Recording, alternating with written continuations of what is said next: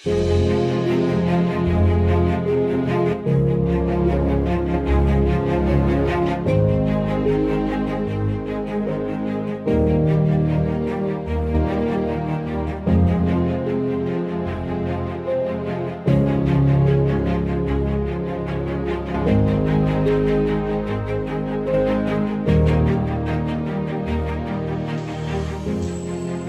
ناصر كيف حالك؟ الحمد لله شو أخبارك أنت؟ شنو أخبارك؟ كيف الصحة؟ الحمد لله في نعمة والله. والله لا قاعد أهو آه مصففنا الحمد لله وماشي الأمور. يوم بيومه ما عادش ما زال خلاص. إذا مازال نصه مازال نص رمضان. أيوه نصفنا الحمد لله. اليوم طويل صح؟ لكن آه، أول ثلاثة أيام هم الصعبات وبعدين كل شيء يمشي تمام. شنو أخبارك؟ وانت أنت عارف إن إحنا عندنا برنامج اسمه تيك بودكاست راح نبدو معاك. أنت أول حلقة معنا أوه أول حلقة. أنا نحسب أنت. مسجل مسجل حلقات قبل. لا لا أول حلقة. مسجل مسجل حلقات. أوه كبيرة هذه 20 كبيرة. دقيقة. آه لي الشرف والله لي الشرف. طبعا آه، طبعا لي الشرف إننا نكون أول واحد. والتوبيك متاعي طبعا مش عارف لو كان آه، تكون مهمة للناس أو لا بس هي مهمة بالنسبة لنا. وأعتقد هذا علشان انت اخترتني في الموضوع هذا. وهذه حاجة طبعا تفرحني هلبة و... وإن شاء الله نقدر نفيد الناس يعني نفيد المستمعين متاعك والناس متاعك ان يعرفوا أكثر على العملات المشفرة والعملات الرقمية. عرفنا عرفنا عليك. أم، أنا نصر الهادي نصر أه، طبعا من سكان طرابلس. أه، حاليا مش موجود في طرابلس مش قاعد في طرابلس أه، عايش برا. ال background متاعي أو نبدأ علي أنني أنا بالنهاية مجرد أنني businessman يعني تاجر يعني فهمتني كيف؟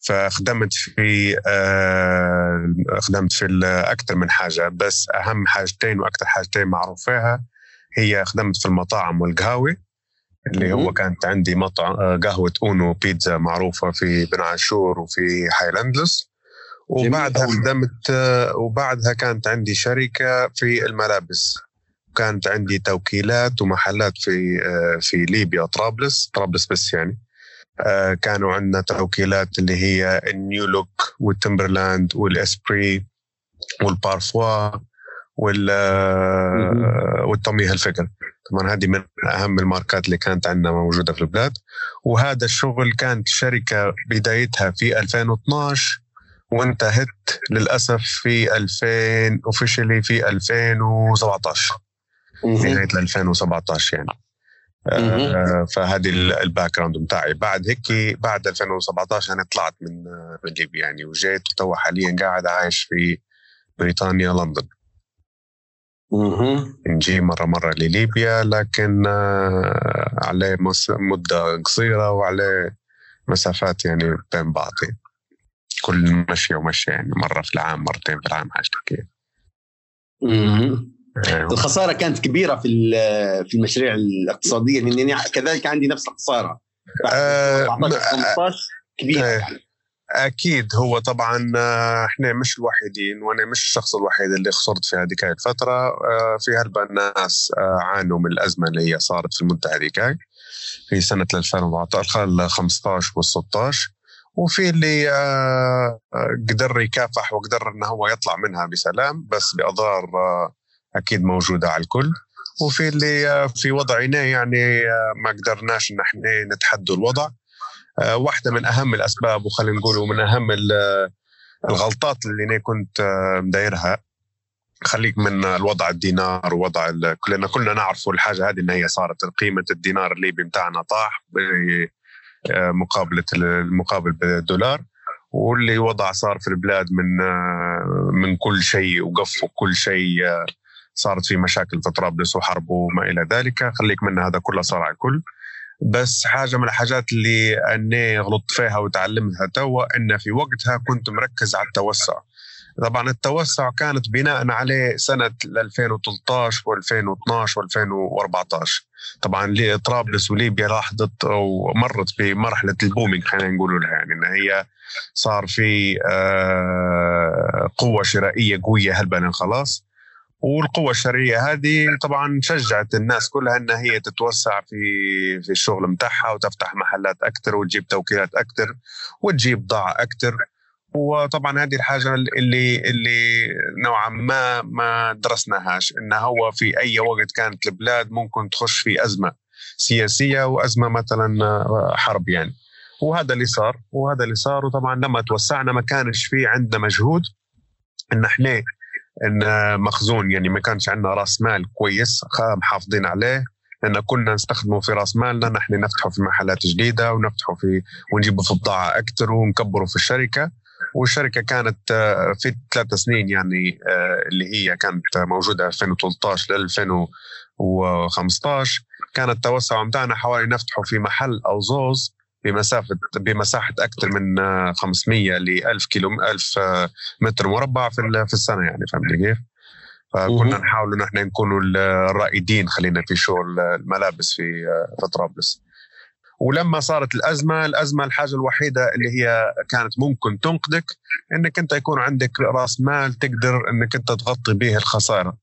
الخسارة في إنك أنت الدولار طبعا لما آه، ارتفع قاعد من الصعب إنك أنت تشري بنفس القيمة اللي هي كانت قبل. ما عادش آه، كانت آه، في مشاكل كبيرة للناس اللي هي ما عندهاش راس مال يعني زينا يعني فزي الناس كلها وزي الشركات آه، حاولنا إن إحنا نحصلوا اعتمادات ونحصلوا مثلا شيء ننقذوا حالنا به بس كل يعرف القصة قصة الاعتمادات والمشاكل اللي صارت فيها والفساد اللي صار في القصة هي. وإحنا واحدين من الشركات اللي انظلمنا يعني في القصة هي. واضطرينا ان إحنا نوقف الشغل أو خلينا نقول أنا أنا الشركة متاعي شركة سينا نفسها وقفت الشغل. بس آه، المحل الوحيد اللي قعد وقاعد مستمر حاليا هو محل نيو لوك اللي في في جرابة حاليا. وخداه شراه مني واحد تاني أو خداه الإدارة متاع التوكيل شخص تاني. والحمد لله الباين إنه هو حاليا قاعد آه، وضعه أحسن من لما كان في آخر أياماتنا إحنا يعني. آه، الشخص الجديد إنه هو ربي يبارك له طبعا في رزقه توا ومستمر في الشغل و... وإن شاء الله يعني حيرد زي ما كان وممكن أحسن يعني إن شاء الله. من حوارك توا ما عندي سؤالين يخطروا ببالي اللي هو شيء خلفيتك التقنية والحاجة الثانية في تشابه أسماء مع شخص رائد تقني في ليبيا. بالضبط. تشابه عالي جدا. آه، أنا أنا ما عنديش أنا راو قاري قاري business كإدارة بزنس آه، management بس يعني ما مش قاري أي حاجة تقنية بس حب وشغف في موضوع التكنولوجيا. والحاجة هذه صارت في في محل في في في الخدمه في التوكيلات.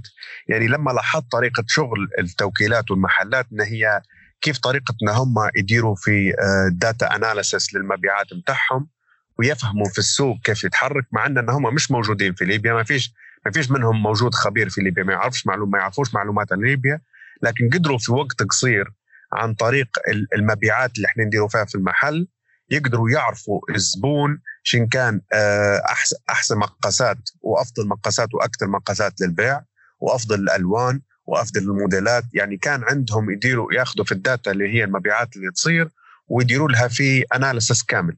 طبعا analysis اللي هي الفكرة إنك أنت يحددوا بالضبط شنو هي أحسن الأرقام شنو هم أحسن الألوان اللي انباعت بالساعة وبالدقيقة والشغل كان مبني على الشيء هو فمن قبلها طبعا معجب بالتق... بكل التكنولوجيا وكل الحاجات ال startups وال tech companies والحاجات هي بس مع آه، احتكاكي بها آه، وجها لوجه زدت حبيت الحاجة هذه يعني كيف؟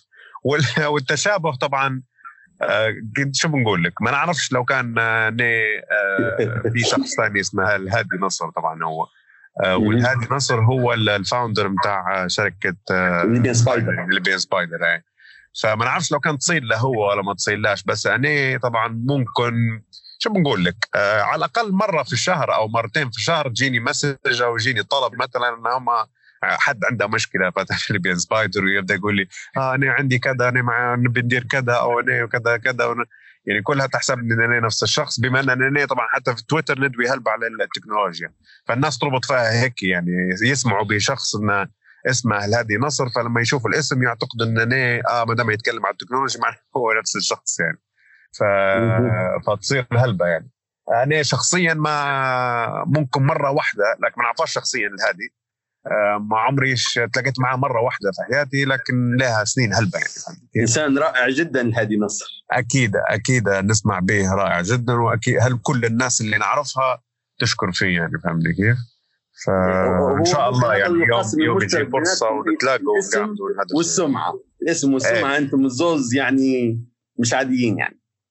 بارك الله فيك. طبعا هو هو طبعا الشيء نتعلم منه هو طبعا قدوة يعتبر هو هذه في في قصة الشركات الخاصة وكيف إنه هو ليبيان سبايدر كيف كانت شركة قديمة وشركة معروفة وكيف استمرت في المستوى اللي هي فيه. وتوا ممكن مش أنا الوحيد اللي نقول الكلام هذا. شوف أنت على أي Facebook page أي شخص تعامل معاهم أي مثلا شركة تعامل معاهم شوف الكلام وشوف ال reviews وشوف الشكر اللي يقدموا فيه للشركة هي.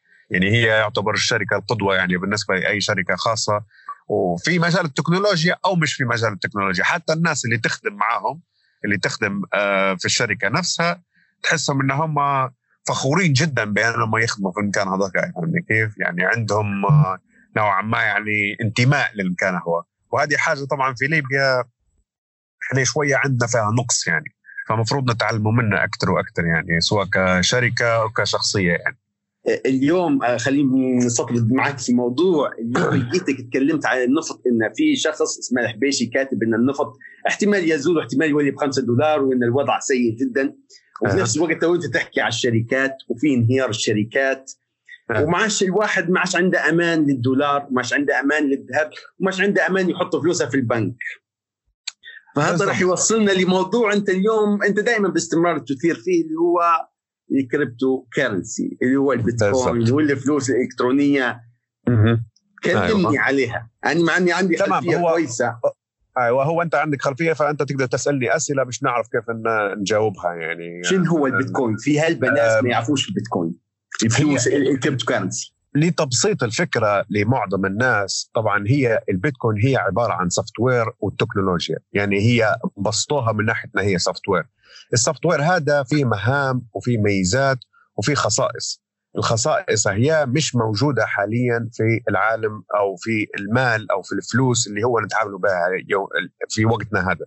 آه كيف؟ آه إن هي فيها عامل ثقة فيها عامل ثقة. عامل الثقة هذا في تحويل ال ال القيمة اللي هي عن طريق العملة هذه من شخص لشخص آخر من دون وجود وسيط. طبعا المشكلة هذه آه، في الإنترنت أو لما تكون لما, لما أنت تبي تبعت آه، أي معلومة أي بيانات أو أي حاجة طبعا ما تقدرش تدير عليها قيمة. علاش؟ لأن أنت بتنسخ نسخة من من الشيء هذا من الملف هذا خلينا نقوله مثلا متلو بصورة تنسخ في تبعت فيه نسخة من الصورة اللي أنت عندك فيها. مثلا أنا بعت لك يا مين صورة مثلا من عندي؟ أنا بعت لك فيه نسخة من الصورة اللي عندي. فالشيء هذا ما ليش قيمة. لكن البيتكوين فيها خاصية إن هي لما أنا بنبعث لك العملة هذه تتنحى من حسابي ني من ملكيتي ني وتمشي لملكيت أنت ملكيتك أنت. مع حفاظ إن هي مثلا تج... إن هي الحاجة هذه تصير الكترونيا من غير وجود وسيط. والوسيط اللي نحكوا عليه في الحالة هذه هو المصرف في ح... في, في اليوم في اليوم العادي يعني. أنت علاش تمشي للمصرف؟ لأن المصرف يضمن إنك أنت لما تتعامل مع شخص أو شركة ياخذ الفلوس من حسابك انت المصرف ويحطهم يسجلهم للشركة هذيك فالوسيط هو المصرف اللي هو يضمن التعامل هو. بس في العالم الجديد أو في باستعمال البيتكوين طبعا هو التكنولوجيا هذه تقوم بالمهمة من غير الحاجة للوسيط. طبعا الحاجة هذه تقلل في التكاليف اللي هي عليها وتفتح في مجال إنك أنت تقدر تتعامل مع أي شخص أو أي شركة أو أي مكان مش مهم آه، وين أو أمتى أو علاش أو كل الحاجات هذه. تخليها نوعا ما من غير قيود يعني فهمني كيف؟ بس آه، من أهم الأشياء الثانية انه هو لازم إحنا نعرفوا المال أو الفلوس شنو هم. طبعا في آه، في تلخبيط شوية في القصة هي إن الناس تعتبر في الفلوس الكاش العملة هي الحاجة الوحيدة اللي هي تعتبر مال وهذا غلط. المال هي أي حاجة تشبعها انت أو تملكها انت ذات قيمه بالنسبة لك المال ممكن يكون معادن ممكن يكون ذهب ممكن يكون فضه ممكن يكون على شكل عمله ورقيه ممكن يكون على شكل عمله آه معدنيه ممكن يكون عقار ممكن يكون مبنى ممكن يكون ارض فهذا كله يعتبر مال وملك ممكن يكون الماس ممكن يكون اسلحه ممكن أيوه مهم حاجة قيمه بالنسبة لك انت وتعتبر قيمه بالنسبة لك انت هذا هذا يعتبر مال فما هوش المال ما هوش محصور في العملة فقط أو العملة الورقية هذه في الكاش اللي إحنا نتعاملوا به يوميا. بالعكس هو أي حاجة تقدر تملكها فيها قيمة بالنسبة لك أنت على حسب المكان اللي أنت فيه وعلى حسب الوضع اللي أنت فيه. فالناس تتلخبط في القصة هي تربط في الموضوع. هذا يقول لك لا كيف العملة عملة البيتكوين مثلا ما كيف المفروض ما تعتبرش إن هي حاجة قيمة. علاش؟ لأن مثلا ما هيش صادرة من من بلاد معينة أو من مكان معين أو من حكومة معينة أو من مصرف معين.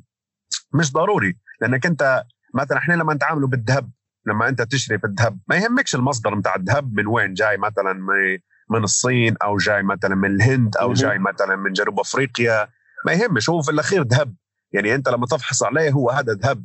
يأكدوا لك إنه هو ذهب أي تاجر ذهب. في في أه؟ حاجة مهمة إحنا نعرف الذهب آه، من وين جاي وكيف تصنيعه وكيف ينباع والأسواق متاعها يعني الآلية متاعه وآلية الدول وكل شيء. ونعرفوا المال والبنوك.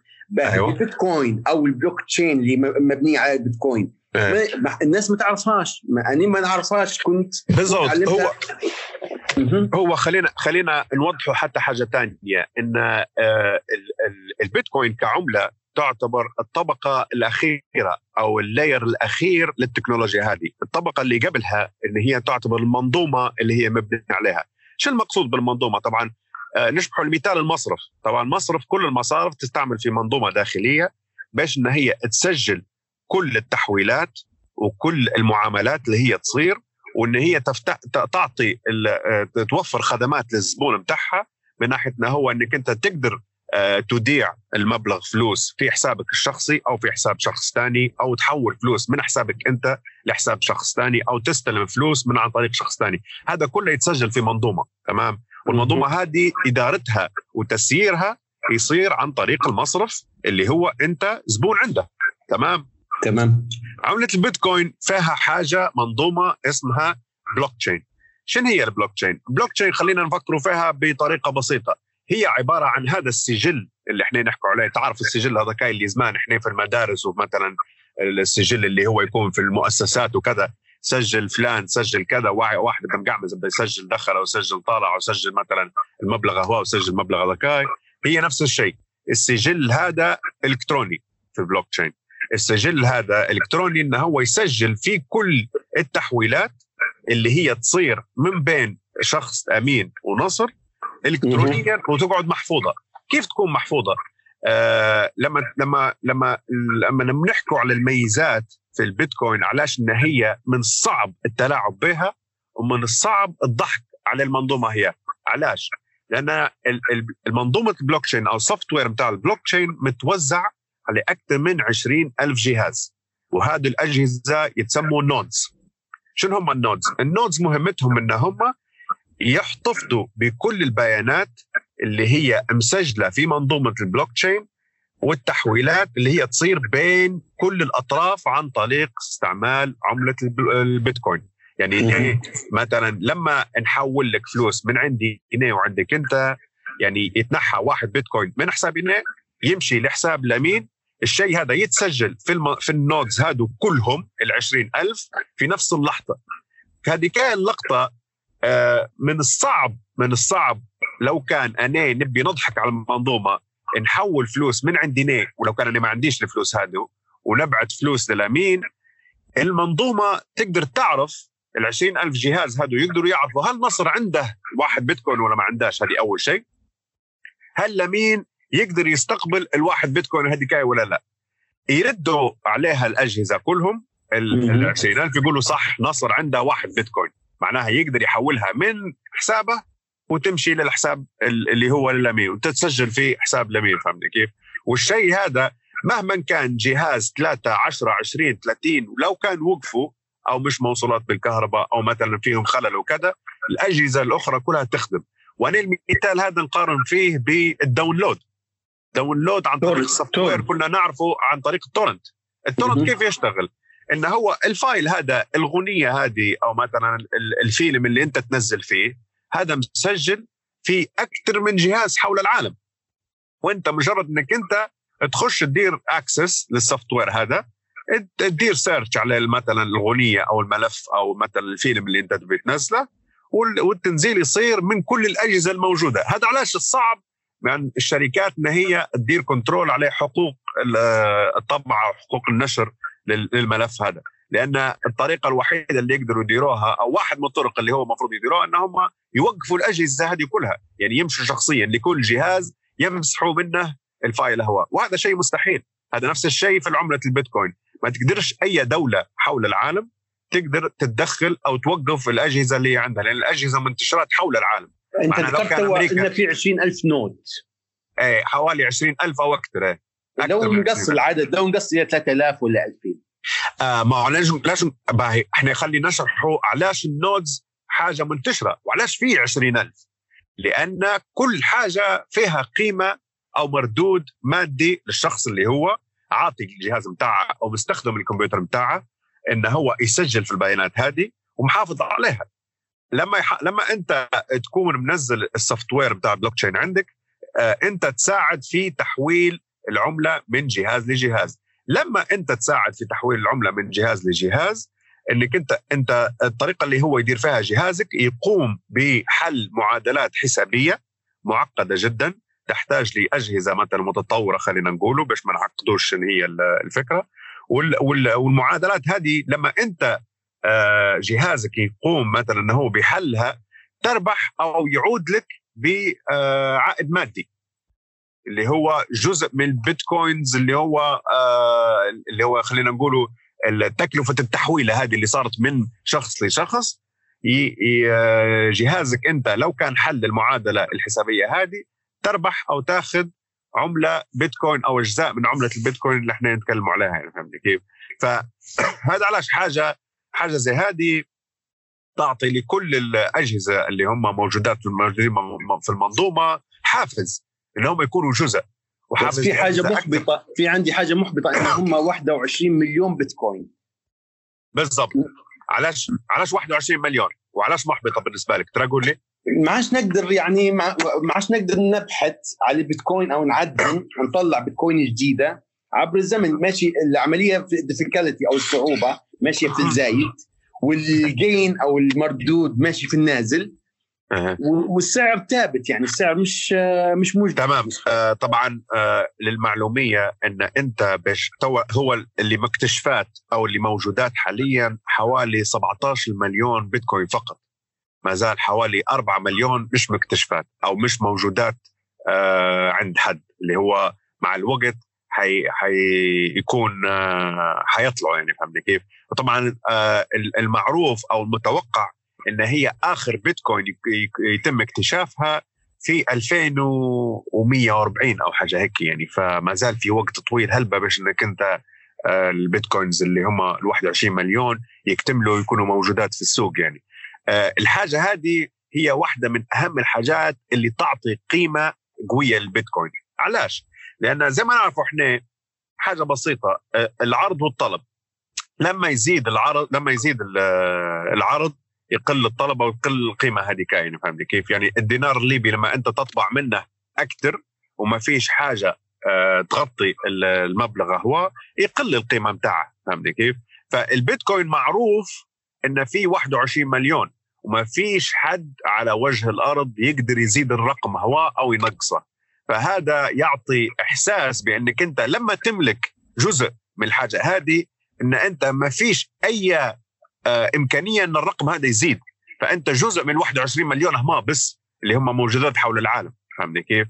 فهذا علاش يعطي في قيمة أو يعطي في فرق بين آه، العملات اللي هي العادية زي الدينار والدولار ويعطي في قيمة للبيتكوين المقارنة تكون بالذهب. علاش الذهب على مر السنين آه، كان عنده قيمة؟ أو موجود له قيمة وقعد عنده قيمة. علاش؟ لأن في محدود. صعوبة ما لا في حدود في صعوبة في إنتاج أو استخراج الذهب من باطن الأرض. يعني الذهب معروف على مر السنين ما قدروش إن هم يستخرجوا أكثر من 2 أو 3% من إجمالي الذهب حول العالم.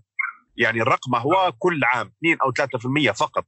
ما فيش أي آه أي شخص قدر أو ما فيش أي عام قدروا يستخرجوا أكثر من هيك. فهذا يعطي قيمة للذهب إن الناس بدت متعودة إن الكمية اللي تزيد خلينا نشبهها بشكل الطباعة أو اللي يستخرجوا فيها مش حتزيد على 2 أو 3% يعني معروفة يعني حاجة تعطيك ثقة إن الشيء هذا قيم الشيء هذا صعب إنك أنت تحصله أو صعب يكون موجود.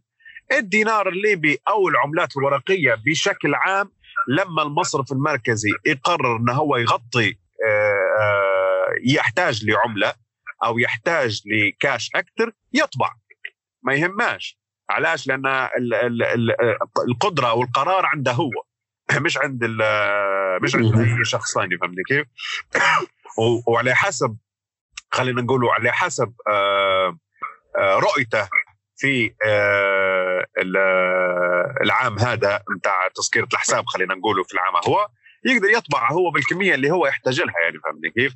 وينزلها في السوق والمتضرر منه المتضرر هو الناس هو إحنا علاش أنت علاش أنت تتضرر؟ لأن بزيادة الطباعة يقل قيمة الحاجة اللي أنت في إيدك لأن هم لما يطبعوا ما ما ما يحطوش في حاجة آه، في بدال يعني زي ما نقول إحنا تغطي في الذهب أو بالنفط أو باللي هو يعني. زي اللي صاير في فنزويلا حاليا. بالضبط. فنزويلا يطبع يطبع يطبع يطبع يطبع. تو واصلين حوالي مش عارف قريب 10000% آه، أو حاجة هيك يعني. رقم رقم ولا ولا ورق معش ولا فلوس ولا ورق يعني فهمتني كيف؟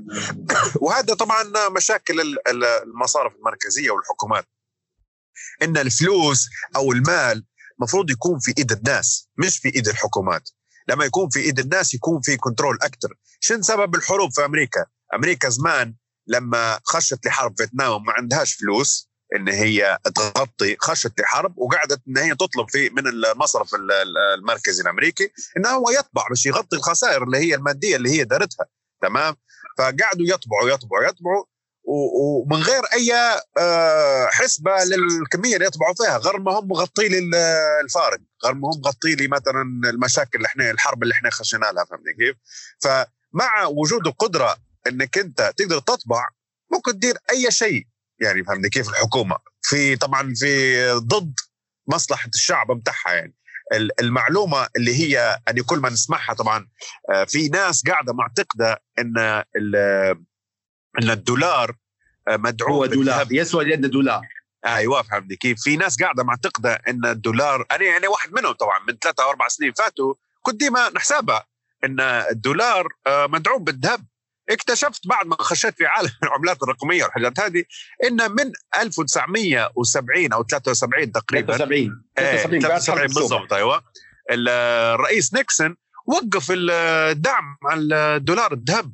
وقفة الغاه مرة واحدة. علاش الغاه؟ الغاه لأن كانوا معظم البلدان في العالم يخزنوا في الذهب بتاعهم في أمريكا.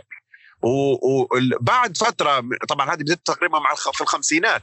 وبعد فترة طويلة اكتشفوا إن أمريكا تطبع في عملة الدولار من غير ما تزيد من غير ما يكون عندها ذهب.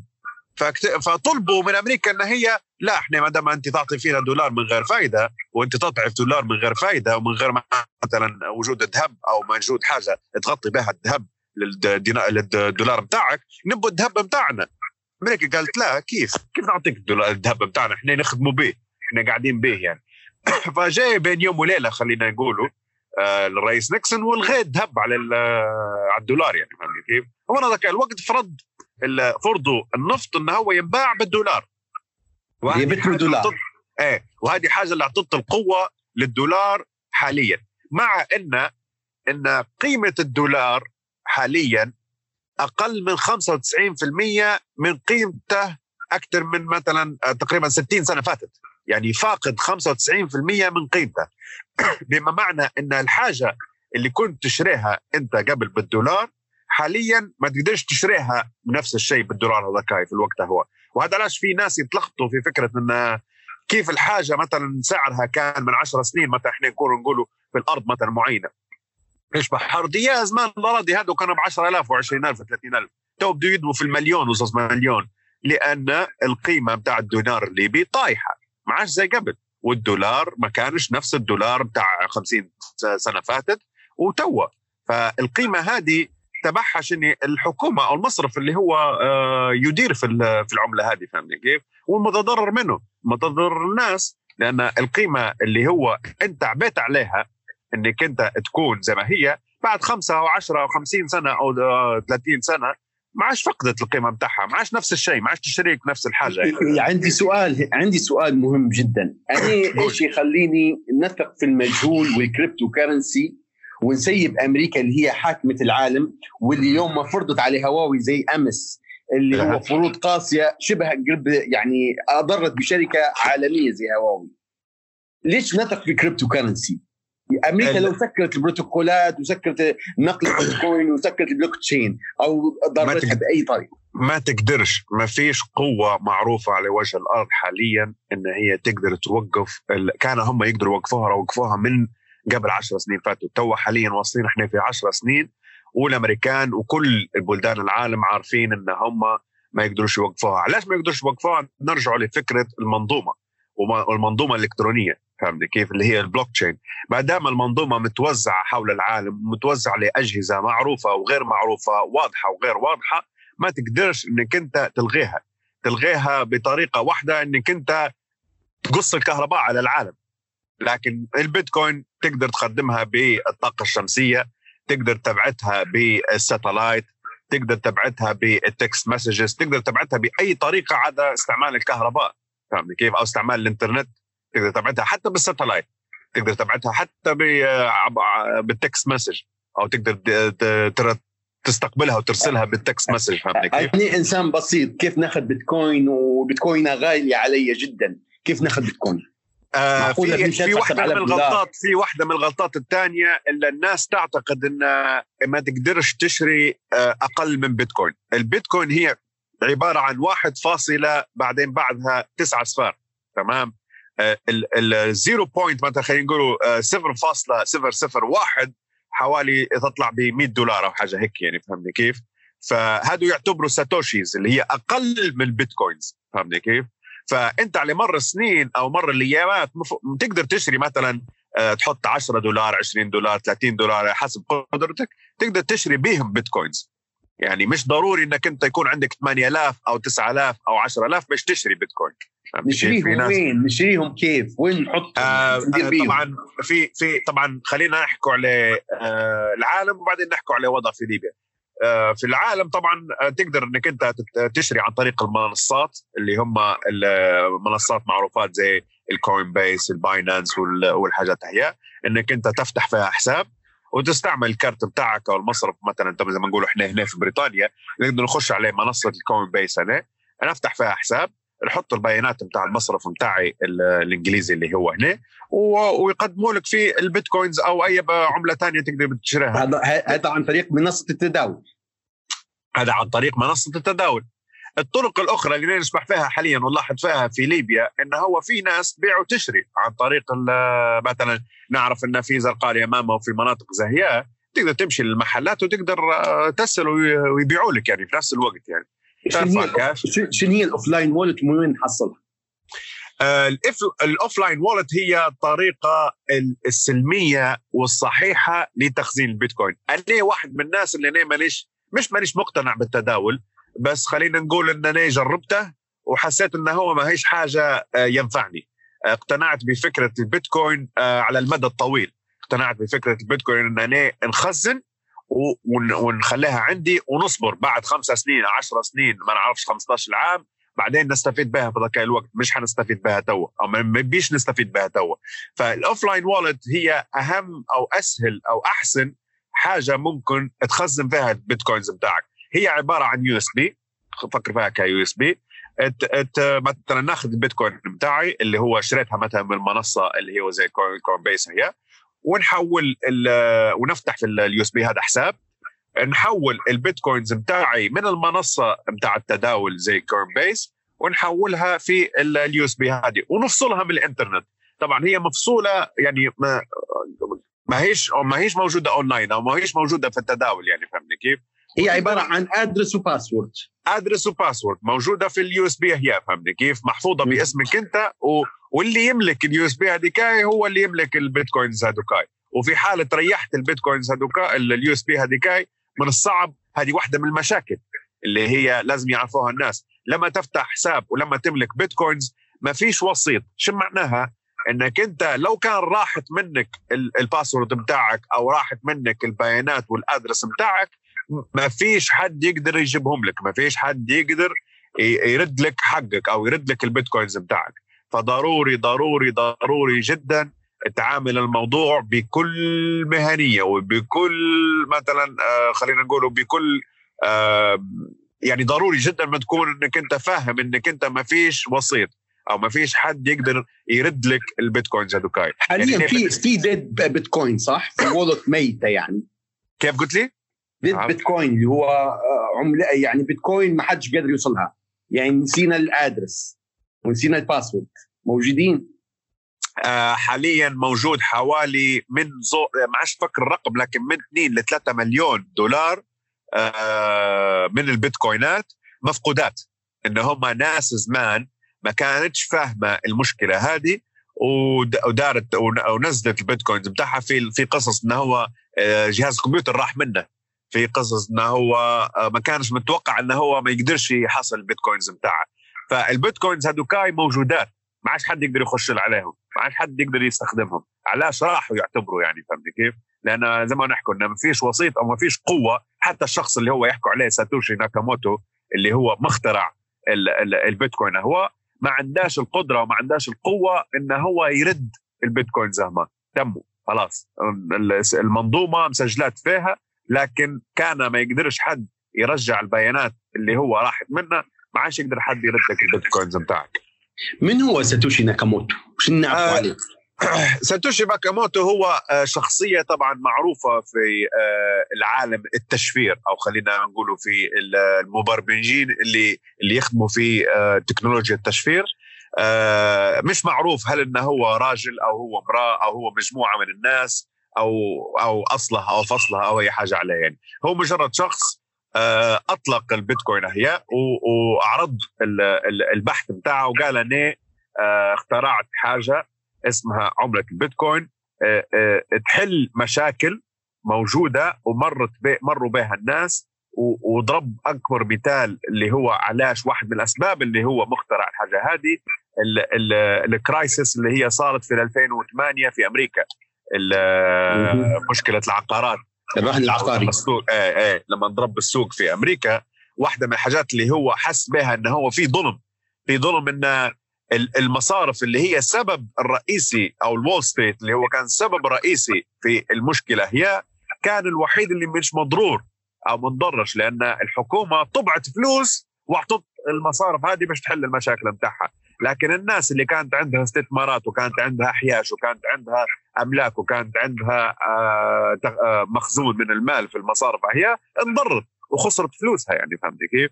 فكان يشبح في الطريقة هذه غلط يشبح في الموضوع هذا مش مفروض إنه يكون عندهم هم الحق إن هم يملكوا الحاجة هي مش مفروض إن هم يكون عندهم كل الكنترول هذا اللي هم يقدروا يديروا أي حاجة في أي وقت من غير ما حد يقول لهم لا أو يقدر يوقفهم يعني فهمتني كيف؟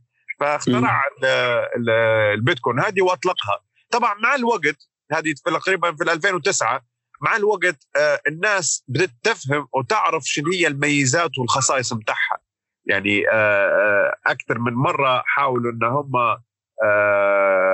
يتلاعبوا بها يتلاعبوا بالمنظومة يديروا لها هاكينج يديروا لها حاجات زي ما قدرش حد يقدر يخترق المنظومة يعني فهمت كيف؟ فبدت الأخبار وبدت الناس تتداول إن فعليا إحنا توا في إيدنا حاجة قيمة تقدر ترسلها في عبر الإنترنت ما لهاش حدود يعني الحاجة المهمة إن هي ما يملك ما تملكهاش بلاد معينة ما تملكهاش آه، حكومة معينة. ما لهاش حدود ما تعرفش ما تفرقش بين مصر وليبيا ما تفرقش بين مصر وبريطانيا. ما يهمهاش هي في في باكستان ولا في إيران ولا في فلسطين ولا في اللي هو. كلامك جميل. في 2014 أيوة. لما كنت يعني ندور على الموضوع شوية لقيت أيه. أن أكثر شيء مستخدم في هذيك الفترة كان في الدارك ويب وفي الجرائم وفي السلاح وفي المخدرات. في أعمال يعني صعب تتبعها.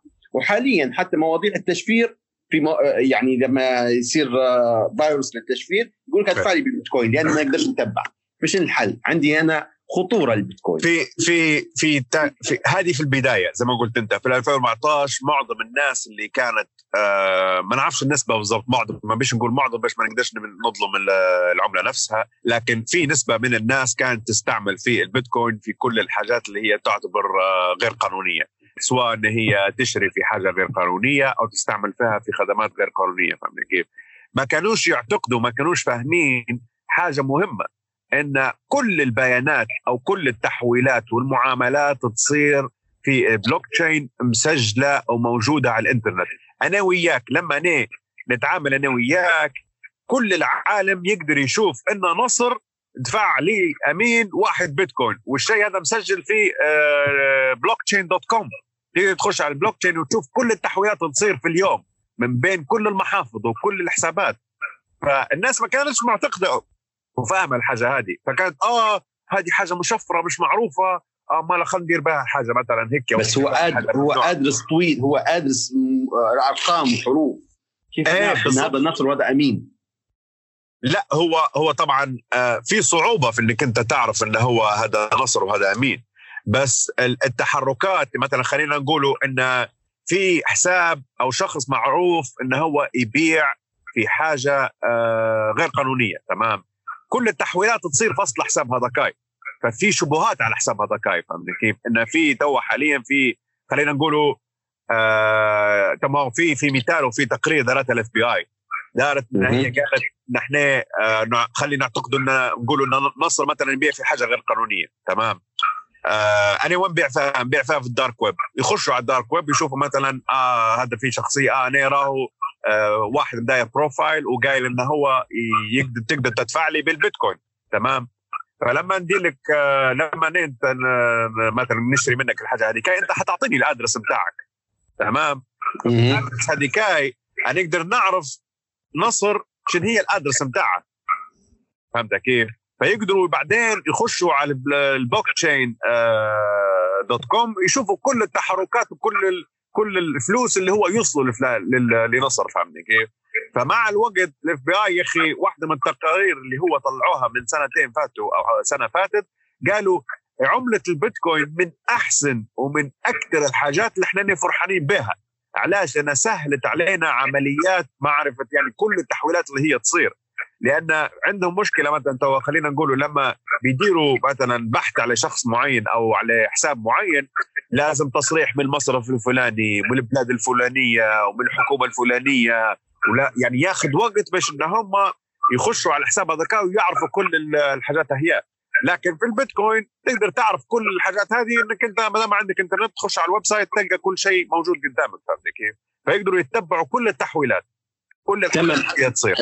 المشاريع المشابهة والصغيرة والكبيرة اللي زي البيتكوين يسموها altcoin اللي هو عملات صغيرة أو جديدة. Alternative coins آه، طبعا alternative coins يستخدموا في نفس التكنولوجيا اللي هي تستخدم فيها البيتكوين. الفرق بينهم فرق كبير وفرق مهم جدا جدا جدا. لو كان أنت من محبين التداول ف alternative coins أو ال altcoins حاجة تهمك. لو كان أنت من المحبين آه، الحفاظ على قيمة وتخزين قيمة من العملة ف alternative coins من أسوأ الحاجات اللي انك انت ممكن تستعملها. آه، طبعا ال altcoins طبعا فكرتهم شنو؟ ان هم في ناس معينة شبحت البيتكوين قالت لا يعني ما نبيش مثلا آه، يكون الشيء مفتوح وباين للناس كلها. ما نبيش تكون كل التسجيلات وكل التحويلات تكون قدام العالم كله. ما نبيش مثلا ما نبيش العملة بتاعي آه، تكون مثلا آه، تستخدمها في حاجة معينة. نبيها تكون يعني داروا لها خصائص زي ما نقول يعني حدود التكنولوجيا نرجع إحنا لنفس الفكرة إن هي software حدود ال software هادو داروا لها برمجة من أول وجديد غيروا في الخصائص اللي هم يبوها وتلقاها من أول وجديد للناس يعني فهمني كيف؟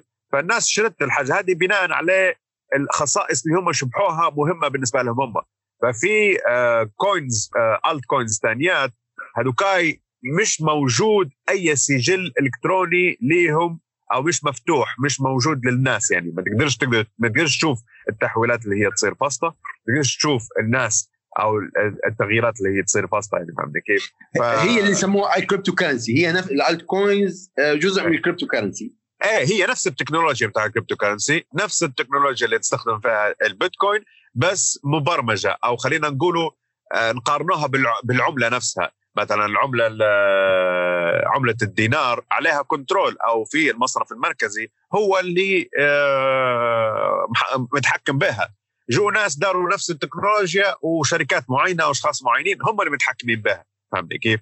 فأنت الشخصية هذه أو المصرف هو أو الدولة هي أو البلاد هذه آه، ممكن تستفيد بحاجة بالنسبة لها هي وممكن تكون فيها منفعة وممكن فيها مضرة يعني فهمني؟ كيف؟ ف... سمينا أشهر الكريبتو لأن الموضوع موضوع الناس توا في بيتكوين أصبحت كريبتو.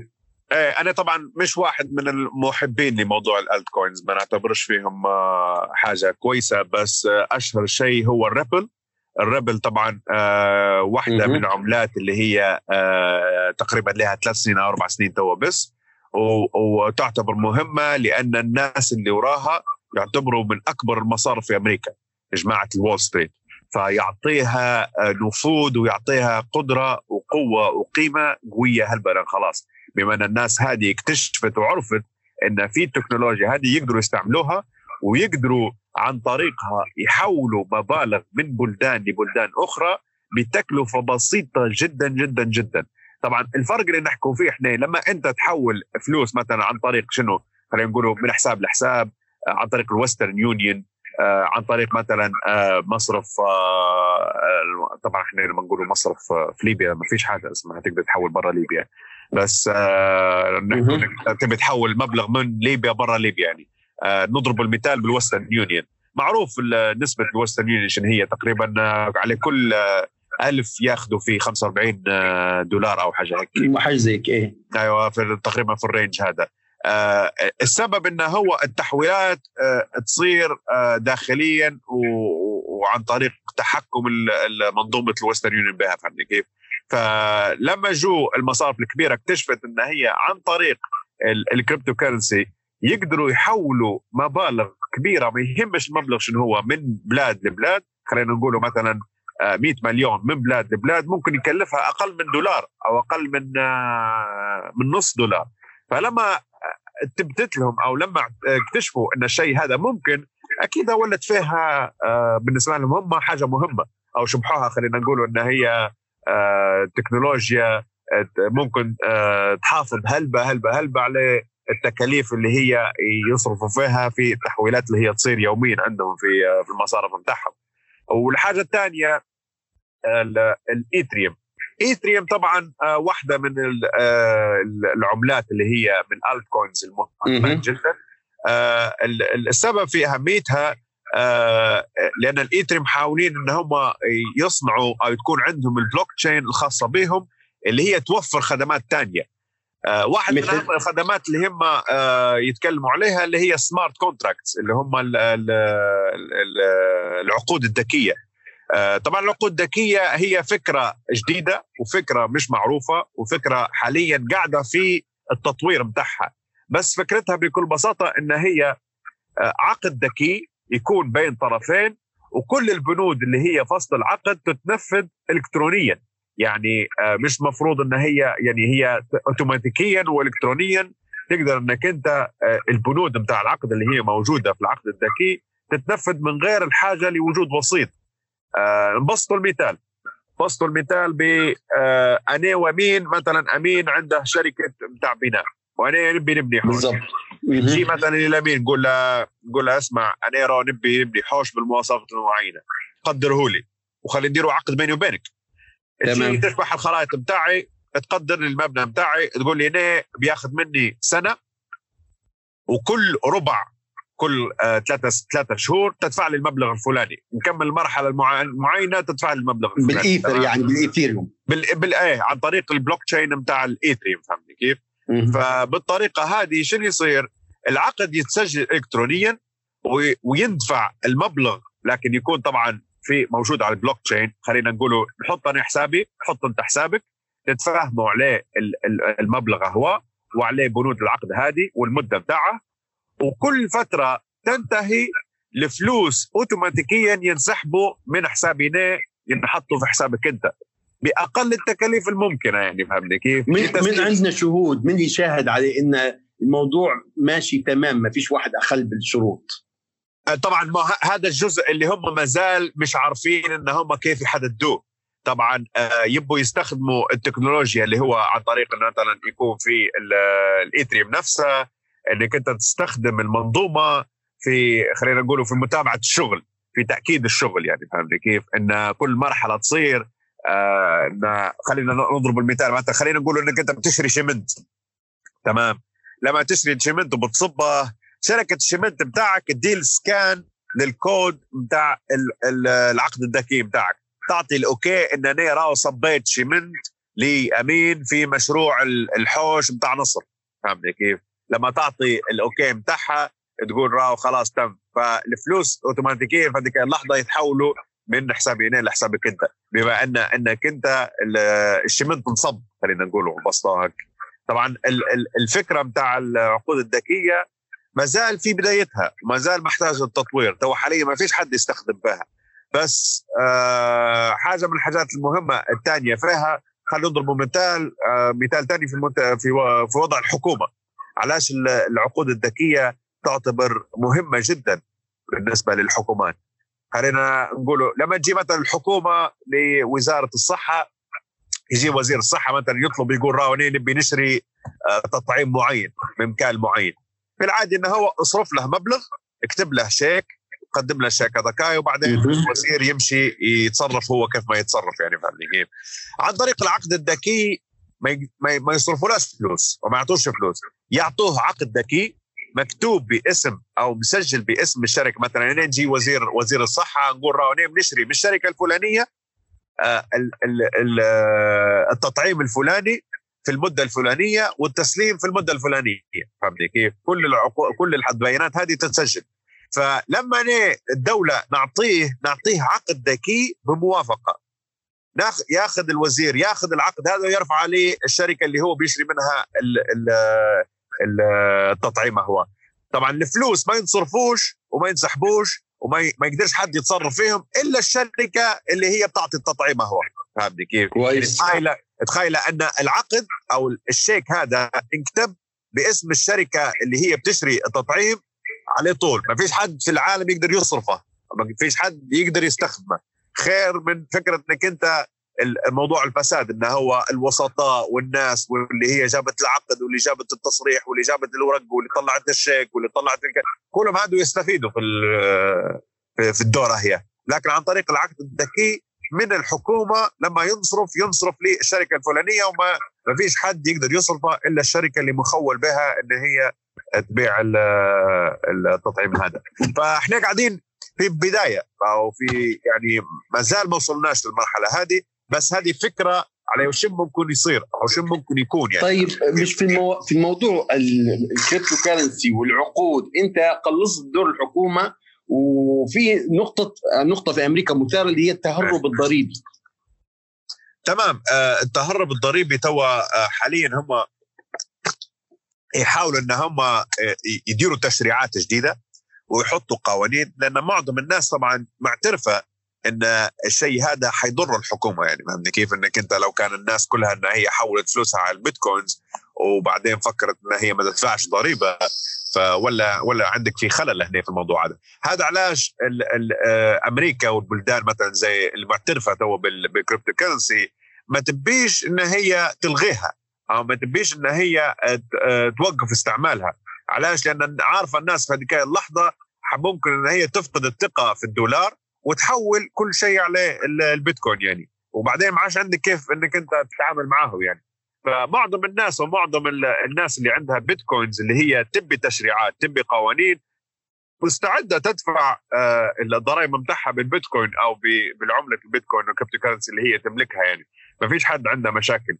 ولكن الفرق في إنك أنت شني عن طريق يشبعوا فيها عن طريق استخدام ال smart contracts في المستقبل يقدر تقدر تعرف الضرائب بتاعك انت لشن ماشيات خلينا نقول إنه نقدر نعدل مثلا ال cryptocurrency بتاعي نقول راهو ما تشتريش بها سلاح الدولة ما تقدرش تشتري بها سلاح فهمت كيف؟ فيبدأ العملة بتاعي تستخدم في كل الحاجات اللي هي أنا نبيها وأنا ما نبيهاش وبعدين الحكومة طبعا لازم تقدر تتصرف بالطريقة اللي هي تشوفها تنفعها أو تشوف تنفع الناس يعني فهمت كيف؟ آه لازم نعرفوا إن البيتكوين أو العملات المشفرة هي الرقميه آه حتسبب نفس المشاكل اللي صارت للتليفون أو البريد أو الخط لما جاء الموبايل ولما الموبايل جاء الإنترنت. زمان كانوا يقولوا إنه مستحيل أو ما أنت أنت مهبول. لو كنت تشرح لحد إنك أنت تقدر تشد موبايل وتمشي به في مكان على رجليك من غير خط تليفون أو من غير من غير خط مثلا لاصق فيه وتقدر تكلم أي شخص في أي مكان في العالم. يعني لو كانت تسأل الناس بتاع زمان يقول لك لا أنت هذا هذا حلم هذا ما فيش حاجة تصير هيك. لين جت التكنولوجيا بتاع الموبايلات. بعد ما جت التكنولوجيا بتاع الموبايلات جاء الإنترنت. وكل شركات الاتصالات قالت مستحيل الإنترنت ما ينفعش في موضوع الاتصالات. مستحيل حاجة زي هي تصير. وكل الشركات اللي هي ما حاولتش النظام متاعها على الإنترنت كلها خسرت. لأن ما كانوش متوقعين إن الإنترنت تقدر تدير عليه مكالمات أو تقدر تستخدمه في إنك أنت تتصل باشخاص يعني ويكون والتكلفة متاعها تكون zero نوعا ما يعني فهمني كيف؟ فال cryptocurrency حتدير أو ممكن تسبب نفس المشاكل للمصارف. لأن المصارف ما دام ما دام المصارف تفكر إن هي تكون في قيود ويكون في حدود ويكون في control ويكون في تحكم وما يكونش في ربط. مثلا إحنا المشكلة اللي نعانوا فيها في ليبيا إن لينا تو في 2019 وقاعدين مش قادرين نربطوا روحنا بالعالم. أنا كزبون نبي نشري أي شيء نبي نشريه أو محتاج له نبي نشريه من أي مكان في العالم. علاش أنت لازم تفرض علي أن نشري من مكان معين بس أو من منتوج معين بس؟ أنا نبي نشتري من أمازون. نبي نشتري مثلا من محل نيويورك في لندن أو نبي نشتري مثلا آه سياره معينة من ألمانيا. علاش تفرض علي إن أنا لازم ندير دورة كبيرة باش إن أنا نشري الحاجة هي. المفروض إنك أنت توفر لي كل الخدمات هي. هذه خدمتك هذا شغلك أنت اللي المفروض تديرها. إنك أنت توفر لي كل الخدمات وكل التسهيلات إن أنا الدينار الليبي نشري به في أي مكان في العالم أو يتحول بالطريقة اللي أنا نبيها. آه، لما لما ندعو على موضوع الاعتمادات والحاجات هذه الاعتمادات فكرة غبية جدا جدا. يعني أنت تخيل يعني إنك أنت يعني خلينا نشبح لموضوع إنك أنت في التعليم وفي الصحة. لما أنت تمرض تحتاج إنك أنت تدير أوراق وتدير تقرير باش تمشي به للمصرف باش تقول لهم أعطوني دولار باش نمشي أو يورو نمشي نعالج به يعني في 2019 إحنا يعني فهمنا كيف؟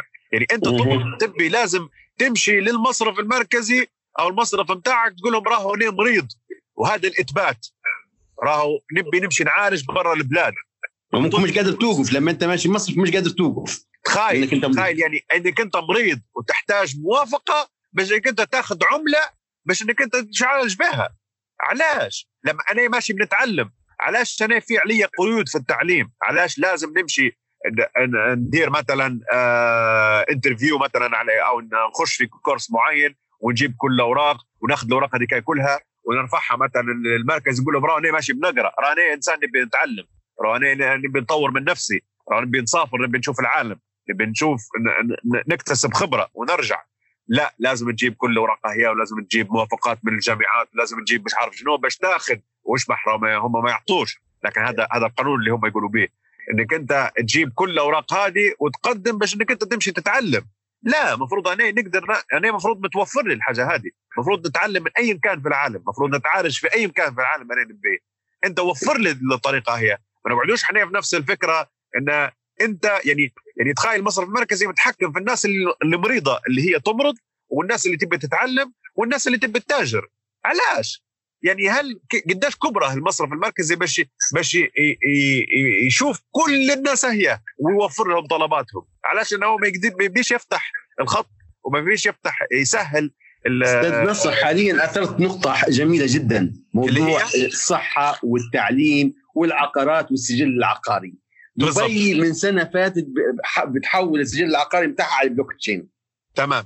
يعني علاش؟ موضوع المصرف المركزي وتحكي فيه الفوضى اللي صايرة في ليبيا وفي دول آه. كثيرة مش ليبيا بس يعني. نتكلم على ممكن نص دول العالم. دبي حاليا دارت نموذج جميل جدا موضوع السجل العقاري. أشرح لي عليه أكثر نبي نعرف والناس تبي تعرف شنو الموضوع هو بتاع السجل العقاري سجل الهوية الشخصية والتعليم والصحه تمام. آه طبعا آه بعد آه ما الناس بدات تفهم شنو هي البيتكوين وشنو هي العملة بدات تعترف أو ديما حاجة مربوطة بالعملة اللي هي البلوك تشين عملة البيتكوين ديما لما تشبحها تشبح ناس تدوي على البلوك تشين في ناس ركزت عليه البلوك تشين هذه السجل الإلكتروني نحن المنظومة اللي نحن نحكوا عليها. المنظومة هذه الميزات اللي فيها فتحت عقول الناس على استخدامات أخرى غير عمله البيتكوين. فجو آه، في مشروع في في دبي أو في الإمارات. حاليا محاولين إن هم يسجلوا كل البيانات أو كل العقود أو كل مثلا عقود الملكية للعقارات على البلوك تشين علاش؟ الفكرة في إنك أنت لما تسجل كل العقود هذه تبدأ موجودة في كل المنظومات اللي هي تحمل منظومة البلوك تشين حول العالم سواء في الإمارات أو خارج الإمارات وتحميها من أي عبث أو أي تدخل أو أي مثلا تأخير واي مثلا مشاكل ممكن تصير في البلاد اللي أنت فيها. طبعا في هلبة بلدان وواحد منهم ليبيا مش نمشوا بعيد لأن آه، اللي صاير برا صاير عندنا إحنا آه، مرت بمشاكل في السجل العقاري بتاعها عبر السنين. آه، في فترة انحرق جزء من السجل العقاري وناس فقدت الملكية بتاعها. وفي فترة إن صارت مثلا كنترول وكان في الحكومة عندها القدرة إن هي تخفي أوراق عندها قدرة إن هي تغير أوراق عندها قدرة إن هي آه، تسلب ملكية لأراضي وعقارات من غير أي حسيب أو رقيب. فكل الحاجات هذه على مر الزمن سببت في مشاكل في أو في خلينا نقول في تخبيط في ملكية الأراضي. فلما أنت تجي تسجل كل المعلومات هذه على منظومة البلوك تشين أنت تحميها. تحميها من العبث اللي يصير على مر السنين أو تحافظ عليه إن هي مستحيل حد يقدر يعبث يعبث بها. فأنت تقدر تكون جزء من المنظومة هذه توفر لك كل البيانات اللي أنت تبي تعرفها على كل العقارات اللي هي موجودة في الإمارات. انك انت في أي لحظة يكون عندك software في الحوش تقدر تعرف آه، نصر الهادي شن يملك. أو تقدر مثلا أنا نقدر نسحب نسخة من الأوراق الملكية بتاع الأرض بتاعي في أي ثاني في أي لحظة من غير أي مشاكل. إحنا لما نشبح المثال بتاعنا إحنا من أكبر المشاكل اللي إحنا طبعا ما نعرفش كيف ما نعرفش كيف تنحل مستقبلا يعني. المشكلة إن إحنا السجل العقاري بتاعنا ليومنا هذا قاعد مسكر. في ناس تقول لك لا أحسن شيء خليه مسكر. في ناس قاعدة تبيع وتشتري لها سبع سنين وثمان سنين. في أراضي انباعت وانشرت أكثر من مرة. هذا كل العقود هذه مش مسجلة راهو. راهو ما فيش حد مسجل آه، يعني فيش الدولة تعتبر ما عندهاش أي معلومة. سكر السجل العقاري. فما نعرفش كيف إحنا حنواجه المشكلة هذه بعد عشر سنين. كل المبالغ اللي يشبحوا فيها تو تنصرف في العقارات وتنصرف في البيع والشراء. طبعا أرقام اللي يشبحوا فيها الأرقام الخيالية اللي هي موجودة تو حاليا تنباع بالذات في طرابلس. ما نعرفش كيف ممكن يصير بعد كل سنين لما يجوك 10 أشخاص يقول لك إحنا شاريين وبايعين الأرض اهياء كيف بتدير لهم؟ كيف كيف بتنظمها العملية هذه؟ كيف بتسجل كل البيانات هذه بتاع سبع سنين فاتوا؟ وكيف بتضمن لكل شخص انه هو هو هو المالك الحقيقي؟ ما نعرفش كيف، لكن المهم نرجع لموضوعنا إن هم آه، مشروع في الإمارات هذا قرروا إن هم يسجلوا كل البيانات هذه على البلوك تشين باش يحفظوها على مر السنين من أي عبث ومن أي مشاكل. نفس الفكرة بتاع العقارات ممكن تتنفذ في الهوية الشخصية لما حد يولد كل أول ما يولد في المكان اللي هو فيه خلينا نقوله في المستشفى يديروا لك شهادة آه، ميلاد. شهادة الميلاد هذه طبعا تتسجل في البلوك تشين. خلاص. شخص تسجل في المنظومة محفوظة في كل الأجهزة اللي هي موجودة عندها البلوك تشين هي. ومن السهل من أي مكان يعني ما يهمش إنك أنت عندك منها نسخة في الحوش. خلينا نقولوا عندنا نسخة من ال software بتاع البلوك تشين بتاع الهوية آه، الشخصية بتاع الإمارات. ما ما ما يضرش إنك أنت عندك. ما فيش خوف. مش خطر تكون public المعلومات الحساسة. يعني في العالم كلنا نعرف خلينا نقولوا ال social security number والحاجات هذه حساسة شوية. تمام. فهو علاش على هذا الفرق بين عملة البيتكوين وكل العملات الأخرى. إنك انت تاخذ تقدر تاخذ التكنولوجيا أو ال software بتاع البلوك تشين هذا وتبرمجه بالطريقة اللي أنت تبيها. مثلا أنت ما تبيش يبان. ما يبانلكش إلا لك أنت. أنت رقمك معروف تقدر تسحبها في أي وقت. فهمت كيف؟ لكن نقدر اننا نمنع أمين من انه هو يخش يشوف بيانات نصر. لكن نقدر نسهل لأي مؤسسة من الحكومة أو أي مثلا نقولوا وزارة تعليم وزارة صحه وزارة كذا تبي تخش تشوف البيانات بتاعك يقدر يلقاك موجود في المنظومة يعني فهمت كيف؟ فالمنظومه بتاع بلوك تشين تقدر تقدر تبرمجها بالطريقة اللي انت تشوفها مناسبة بالنسبة لك كحكومة أو بلاد أو شركة. وفي طبعا في هلبة شركات حاليا فكر ان هي تستعمل أو باديه تستعمل في منظومة البلوك تشين في حفظ البيانات بتاعها مايكروسوفت من من الأسبوع اللي فات قررت إن هي الهوية بتاع بتاع الناس اللي هو مستخدمين اللي هي عندها قررت إن هي تحطها على منظومه البلوك تشين بروحها باش تحافظ على هوية الناس يعني فهمني كيف؟ فطبعا مايكروسوفت خدوا نفس الفكرة بتاع عملة البلوك تشين عملة ال Bitcoin وال blockchain المنظومة بتاعها ونظمتها بالشكل وبرمجتها بالشكل اللي هي تشوفها يناسبها هي. ومستعدة حتطلقها مش معروف طبعا البيانات هذه أمتى بس آه هم أعلنوا الحاجة هذه من كم يوم فات يعني فهمت كيف؟ طيب والصحة؟ شنو الإجراء المواضيع الاستخدامات الصحية آه طبعا المعروف في, المو... في موضوع الصحة بيانات الأشخاص وبيانات الناس وعامة الناس حاجة من من حاجات الحساسة جدا جدا جدا. خصوصيات الناس في عالم الصحة حاجة مهمة جدا جدا. وحاجة من الحاجات اللي هي آه علاش في بطء في تطور ال ال خلينا نقول تطور الأدوية تطور مثلا العلاج تطور حاجة. إنك أنت من الصعب تحصل آه، بيانات تقدر تدير عليها بحوث. لأن معظم الناس مش مستعدة إن هي تشارك بالبيانات بتاعها. فبلوك تشين تقدر تبرمج القصة هذه إنك أنت تحفظ بيانات الناس وتحفظ الهوية الأشخاص لكن تقدر تاخذ البيانات بتاعهم مدة العلاج بتاعهم الأمراض اللي هم يعانوا منها الأدوية اللي هم ياخذوا فيها نسبة النجاح إن هم طبعا هذه كل البيانات هذه من يسجل فيها تسجل فيها المستشفى. المستشفى. انه هو مثلا آه، لا سمح الله نخش مثلا لما نمرض من يوم خشيت ليوم طلعت كل البيانات اللي هي تصير أو كل الأشياء اللي هي تصير في أثناء المرض بتاعي يسجلوا فيها ويسجلوا في نسبة نجاح. فكل البيانات هذه يقدر بعدين ياخذوها الناس ياخذوها مثلا مراكز البحوث يديروا عليها analysis يديروا عليها يديروا عليها مثلا آه، آه، بحث ويقدروا يعرفوا مثلا المرض هو آه، هل هو نادر؟ هل هو معروف؟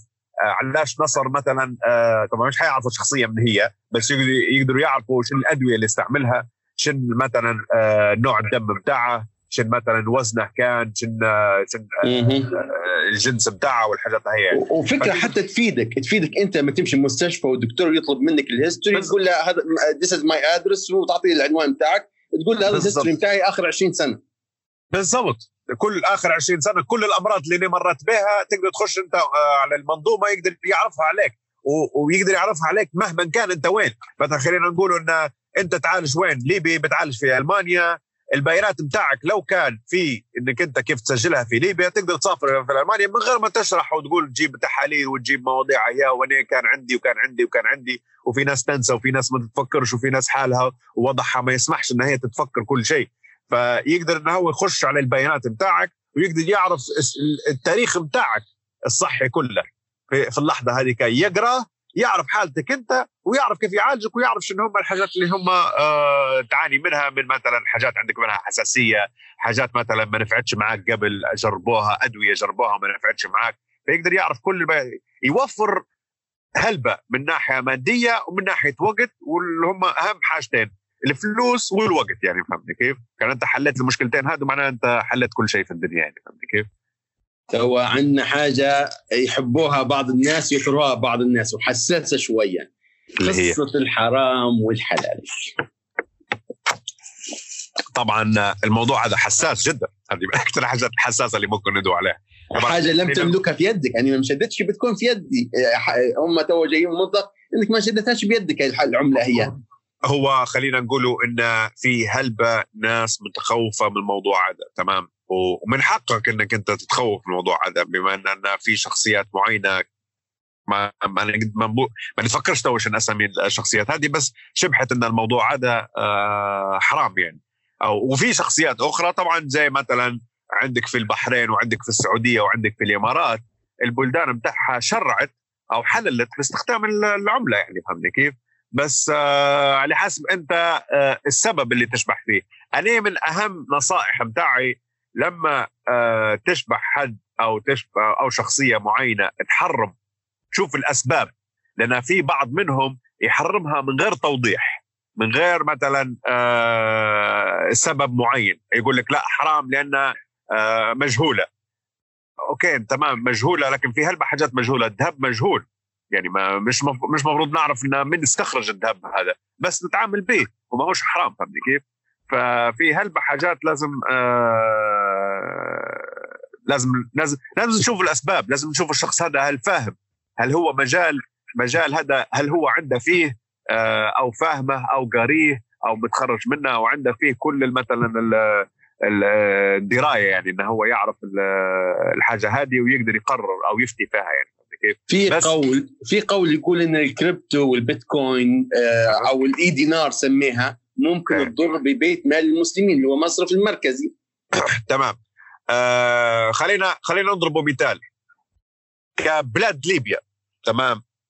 قديش ما إمتى أول مرة بدت أو شرعنا بالدينار الليبي اللي إحنا نتعاملوا به؟ في الخمسينات. الخمسينات. شن كان في قبلها؟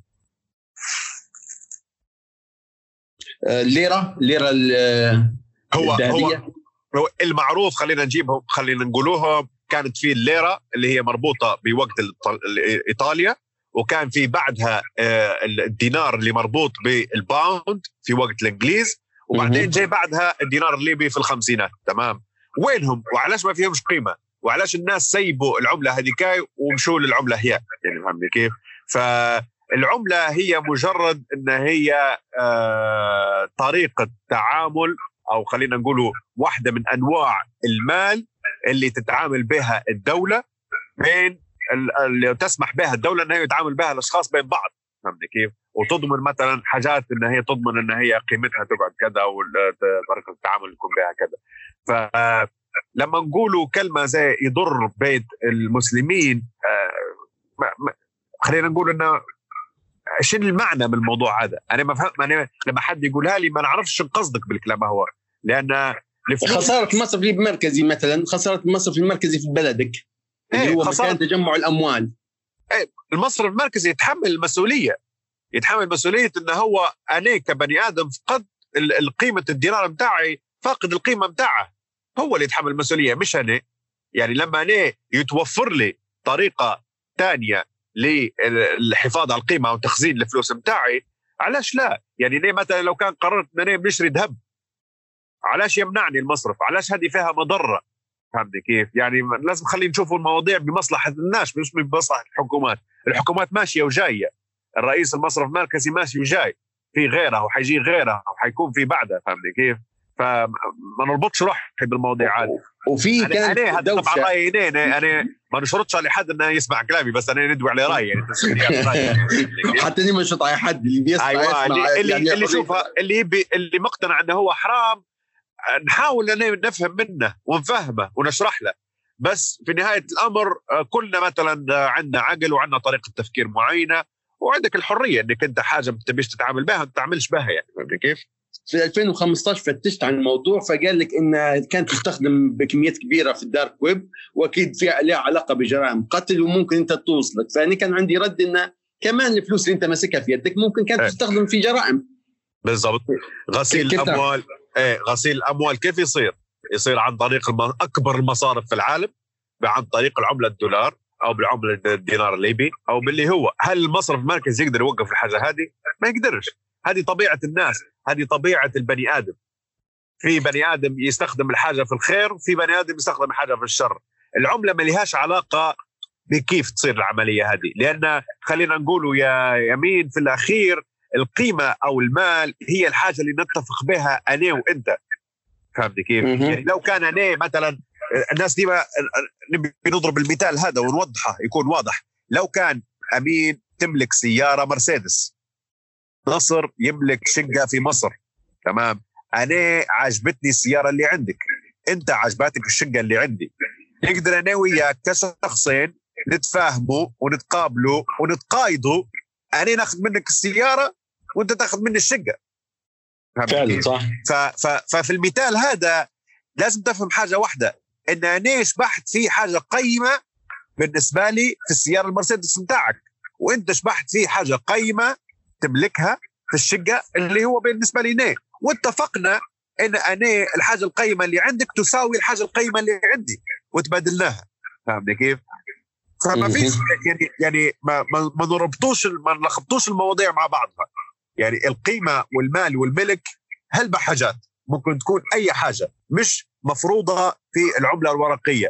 ممكن تكون أي حاجة نتفقوا فيها أو نشتركوا في قيمتها يعني فهمت كيف؟ وهذه لازم لغاية اليوم كم سعر البيتكوين حاليا؟ آه حاليا واصلة 8033 إيه تقريبا 8000 وكسر 8000 وكسر وسوق العملات الإلكترونية كلها؟ آه سوق العملات تقريبا واصل في حوالي آه 240 مليار. جميل. يوما ما يوما ما كان في القمة كان في 800 مليار وحاجة 800 مليار و30 آه فيما يسمى الفقاعة. احكي لنا توا على الفقاعة والصعود والنزول. والموضوع هو شوية مقرقني لاني يعني خشيت تجربة تعدين ومايننج في موضوع البيتكوين وما خسرتش وما ربحتش يعني إيه بالضبط إيه. آه طبعا إحنا باش باش نبسطوا العملية طبعا في خوف وفي هلبة ناس تخاف من موضوع لما تسمع في كلمة الفقاعة وأنت تستعمل فيها هلبة صراحة يعني أنت ديما تقول آه فقاعة فقاعة فهمت كيف؟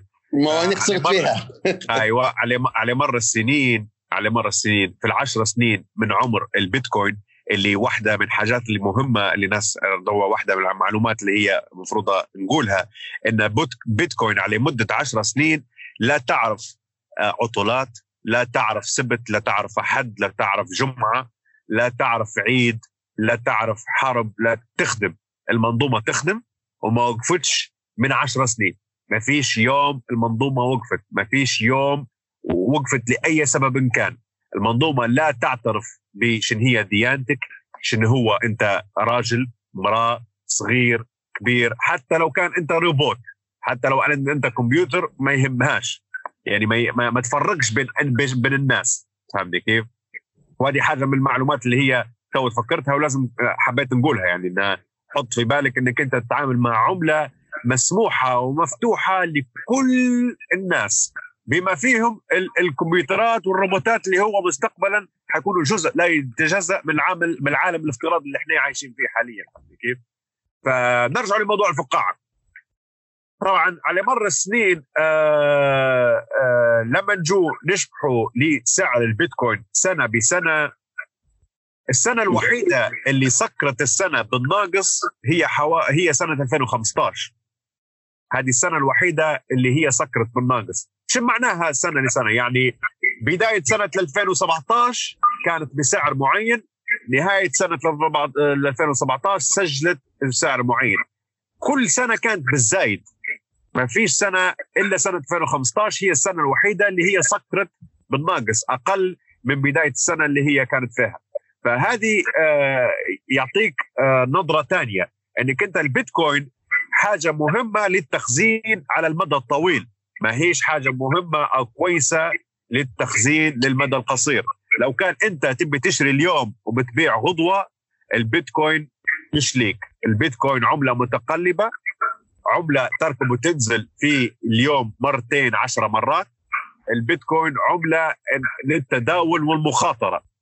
هذه حاجة مهمة. هي رجت رجت في شهر في شهر 8 2017 من 4000 شهر 12 سكرت على 20000 على 20000 وصلت ل 20000 صح طبعا لما الناس يقول لك بقى وصلت ل 20000 لكن هي كانت في بداية السنة 4000 نهاية السنة سكرت على 6000 أو آه تقريبا 6000 أو حاجة هيك يعني فهمت كيف؟ فحتى لو كان ركبة الركبة هذيك هي نزلت في نهاية العام يعني فهمت كيف؟ فالركبة اللي هي صارت هذه كانت في أكثر طفرة هذه شنو صار؟ صار آه في, في الإعلام صار زي ما تقول آه توسع أو الناس كلها بدأت تدوي عليها. الناس كلها بدأت مثلا تشبح فيها أو تسمع بها في الأخبار تسمع بها في, في تشبح فيها في الإنترنت في في ال social media في الفيسبوك في التويتر. فصارت هذيك اللقطة بتاع كلها الناس بدأت تشري تشري تشري تشري. وبعدين شو صار لهم؟ صارت لهم هذيك اللقطة بتاع خافوا أو حسوا إن هم هم مش فاهمين شو شاريين لأن فيش حد شري كان عليه فهم. أو ما كانش حد فيه فاهم شنو هو شاري. فبدت في تخوفات. فالناس كلها باعت باعت. لما شروا شروا كلهم مع بعض ركب السعر لأن الطلب كان كان زايد هلبة وكانت الكمية زي ما إحنا نعرف وما كانش في كمية آه، كبيرة. فبعد فترة اكتشفوا إن هم هم مش فاهمين هم شنو يديروا مش فاهمين هذه التكنولوجيا يدير بها. لأن اكتشف انه هو في هذاك الوقت ما عندهش شنو يدير بها. ما فيش حاجة ما يقدرش يشتري بها قهوة. ما يقدرش يشتري بها مثلا حاجة من أمازون. ما يقدرش يشتري بها حاجة مثلا يأكل بها. فاكتشف إنه هو لا هذه ما فيهاش فايدة. ما نحسبش إن أنا ما نقدرش ندير بها شيء. فكلها باعت فصار هذاك الدب صار فيها زي زي الهبوط القوي يعني. يعني الناس اللي شرتها في نفس الوقت ركبتها باعت في نفس الوقت تبيعها باعتها لأن هي كانت مش معترفة بها يعني. مش معناها إنك أنت ما تخافش من البيتكوين. يعني ما تقوليش إن إن مثلا راه البيتكوين آه ما, ما هيش حاجة خطرة. لا هي خطرة. يعني أنا نبي نوضح التكنولوجيا بتاعها. التكنولوجيا والميزات اللي هي حاليا مع الوقت كل العقول من أكبر العقول اللي هي موجودة في التكنولوجيا حاليا سواء في أمريكا أو في الصين أو حول العالم حاليا قاعدة تبني وتطور في حلول وتطور في برامج استخدام البيتكوين من أهم الحاجات اللي هم يبوا يديروها. علاش؟ لأن هم عارفين إن هم في جزء كبير من العالم ومن هم ديما يدوا على الناس اللي هم ام بانك اللي هم مش قادرين يكون عندهم حسابات مش قادرين يكون عندهم مصارف ومش مربوطين بالعالم. والناس هذو موجودين في قارة أكثر شيء موجودين في قارة أفريقيا. العالم مفصول عليهم. العالم مش قاد مش قادرين يتعاملوا مع العالم مش قادرين يشروا بضاعه مش قادرين يبيعوا المنتوج بتاعهم مش قادرين مثلا كذا لأن شنو؟ تعثر المصارف المركزية والمنظومه المنظومة المصرفية في بلدانهم. فهمتني كيف؟ فعرفوا إن هذه العملة حتكون أهم من الأشياء اللي هو تربط الناس هي حوالي مليار شخص بالمنظومة المصرف بالعالم بال market الكبير ال global market. فهمتني كيف؟ ف... ففي هلبة تطورات قاعدة تصير. في هلبة تكنولوجيا أو حلول حتكون موجودة في الأشهر وممكن السنين أو ممكن الأشهر الجاية. تحل كل المشاكل اللي إحنا نواجهوها. أهم المشاكل أنك أنت حاليا شو تقدر تشتري بها؟ كيف تقدر تستفيد بها؟ فهمتني كيف؟ كل الشركات الكبيرة زي امازون زي مثلا ستاربكس واحدة من الأكبر الأمثلة اللي إحنا ندعو عليها حاليا ستاربكس ستاربكس حاليا تتكلم ان هي في الأشهر القادمة. تقدر إنك أنت تشتري وحاليا موجودة في أمريكا تشتري بالبيتكوين بتاعك القهوة. بيتكوين ولا عملة خاصة بستاربكس؟ لا. توا هم خلينا خلينا نشرحوا نشرحوا الفكرة هذه. السؤال هذا مهم جدا جدا. ستاربكس ما يهمهاش شنو هي العملة اللي انت تشتري بها ستاربكس محددة سعر القهوة بتاعها عليه زوز دولار خلينا نقوله. تمام؟ انت عندك محفظة إلكترونية في حسابك سواء عندك ايثريوم سواء عندك ريبل سواء عندك بيتكوين تمام؟ تقدر تجي تشتري بالعملات هذه من ستاربكس وستاربكس مش حتعرف شو نوع العملة اللي هي تستعمل فيها. آه، عن طريق ال POS system ال POS system هو ال point of sale هي المنظومة بتاع المبيعات بتاع محل الستاربكس لما تجي تشتري بها أنت المنظومة هذاكاي. تدير تحويلة للعملة اللي كنت شريت بها سواء إن هي كانت بيتكوين أو كانت إيثريوم لدولار. في ثواني في أجزاء من الثانية أصلا يعني فهمت كيف؟ وتوصل ل آه، آه، تكون في إيد ستاربكس في منظومة المبيعات بتاع ستاربكس بالدولار. هذاكاي اللحظة.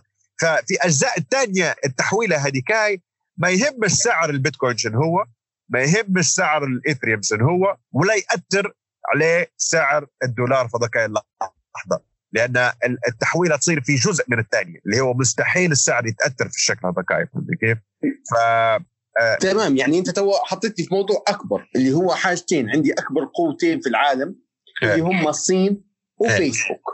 إيه. لو الصين أو فيسبوك تبنوا البيتكوين أو تبنوا cryptocurrency خاصة بهم شو بيصير شو بيصير لهم وشو بيصير لنا وكيف كيف بي كيف تتخيل الموضوع؟ هو ممكن يصير احتمال كبير. طبعا آه ال ال آه خلينا نقول الفيسبوك. فيسبوك حاليا عاملين عليه project ليبرا project ليبرا أو مشروع ليبرا سموه آه, آه، حيستخدم ال cryptocurrency حاليا حينطلق في في في الهند في الهند فقط بيجربوا في الهند بما أن يعتبروا في هند سوق كبير وسوق هلبة فيه ناس ما عندهاش مصارف وما عندهاش طريقة إن هي تتعامل بها. وبيستخدموا الواتساب بما أن الفيسبوك تملك الواتساب اللي هي منصه ال messages. آه، طبعا بيستخدموا التكنولوجيا من ال cryptocurrency يسهلوا التحويلات بين الناس أو بين الأشخاص عن طريق الواتساب. بيديروا عليها قيمة. طبعا الخبر هذا خبر كبير. علاش؟ لأن فيسبوك من أكبر أو هي أكبر المنصات بتاع التواصل الاجتماعي في العالم. تمام؟ فلما أنت توفر آه، أو تحل مشكلة التحويلات عن طريق المنصة بتاعك فأنت تقدر تكسب رقم كبير من الناس في مدة قصيرة. أو خلينا نقول تقدر تكسب عدد كبير من الزباين. ما يقدرش حد أو ما يقدرش منصة أخرى تقدر تحصل المبلغ هو أو تحصل مثلا الكمية هذه من الزباين في الوقت القصير هو يعني فهمتني كيف؟ ففيسبوك واخذ الموضوع بجديات.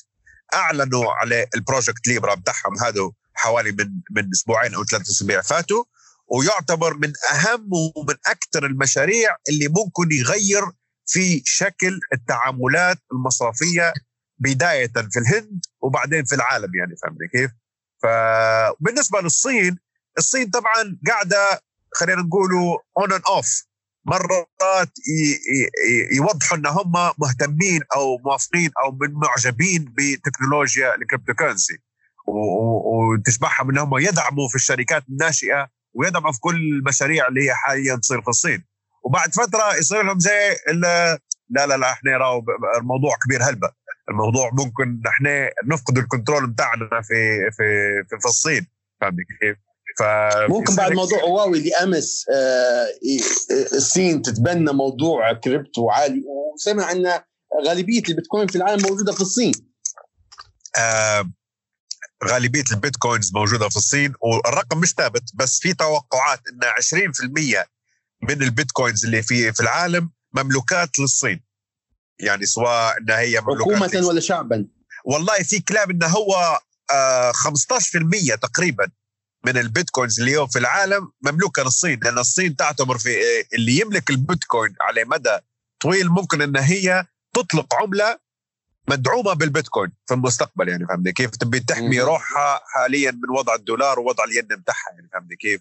فتجمع في أكثر كمية لكن لكن الكلام هذا خلينا نقول إنه هو توقعات ما فيش راهو حاجة أثبتت الكلام هذا. يعني كل الخبراء قالت إن آه، الواضح إن الصين أو الحكومة الصينية تستثمر أو تشري في البيتكوين بأرقام كبيرة لدرجة إن هي حاليا آه، تملك 15% من البيتكوينز اللي هم موجودات في العالم من ال 17 مليون اللي إحنا نحكوا عليها يعني فهمتني كيف؟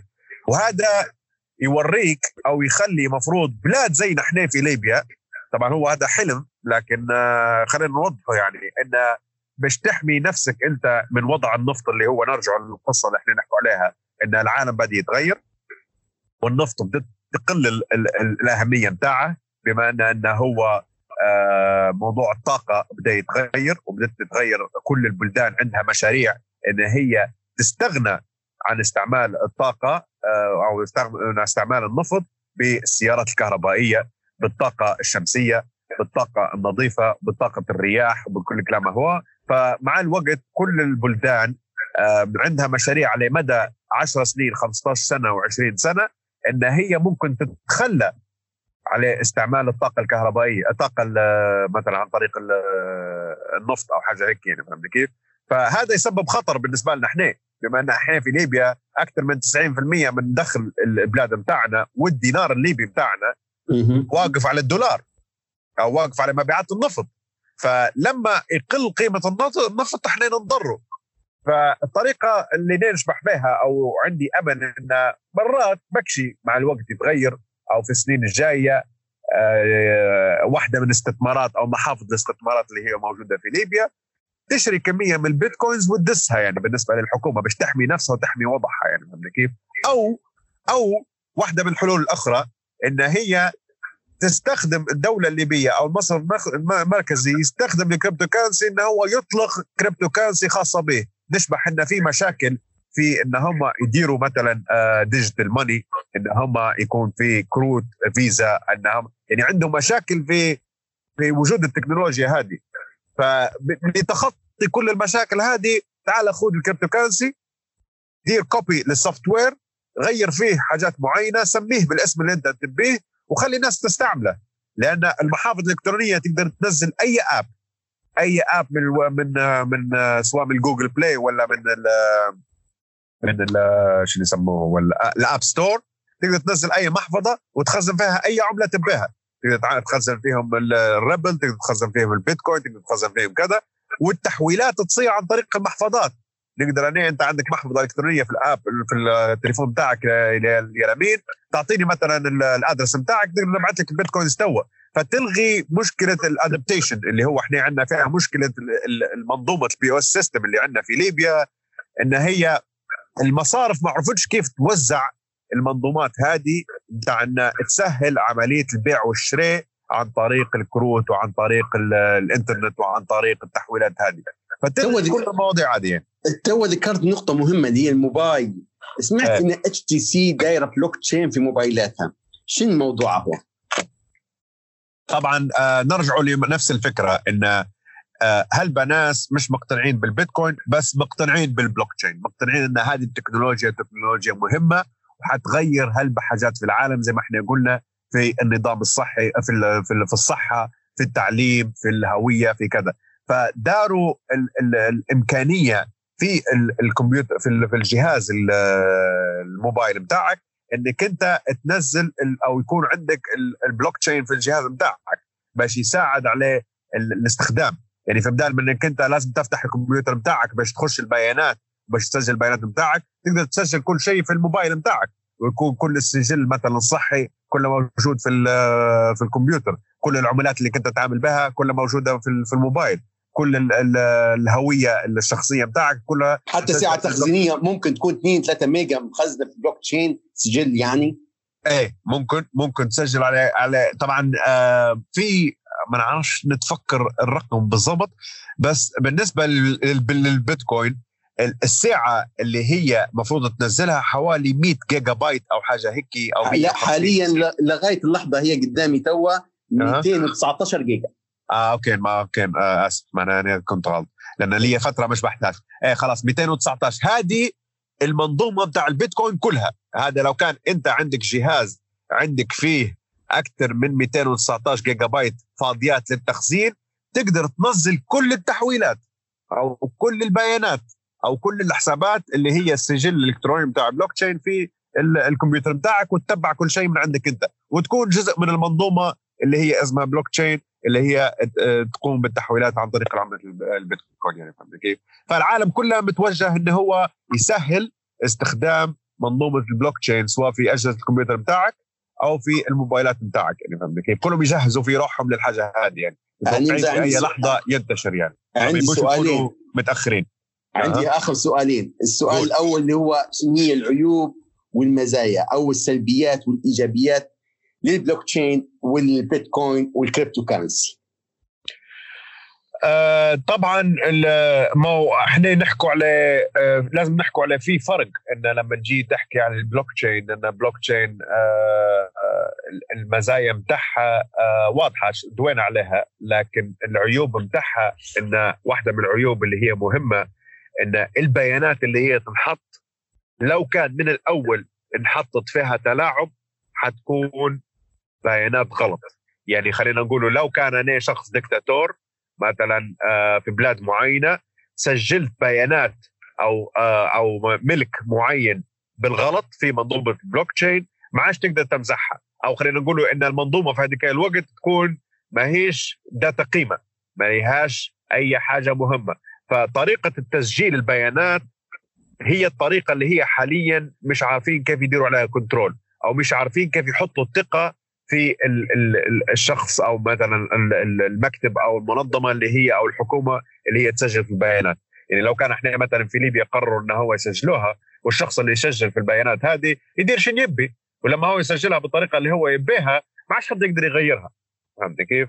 فهذه واحدة من الحاجات اللي هي آه، سلبية في السعة المتزايدة للبلوك تشين تعتبر حتى هي السعة الساعة في الزايد حاليا في الزايد. ومش عارفين الحل إن هم كيف يقدروا يحملوها. في في مثلا كلام انه هو يقولوا يحملوها على على ال clouds يعني على السحاب.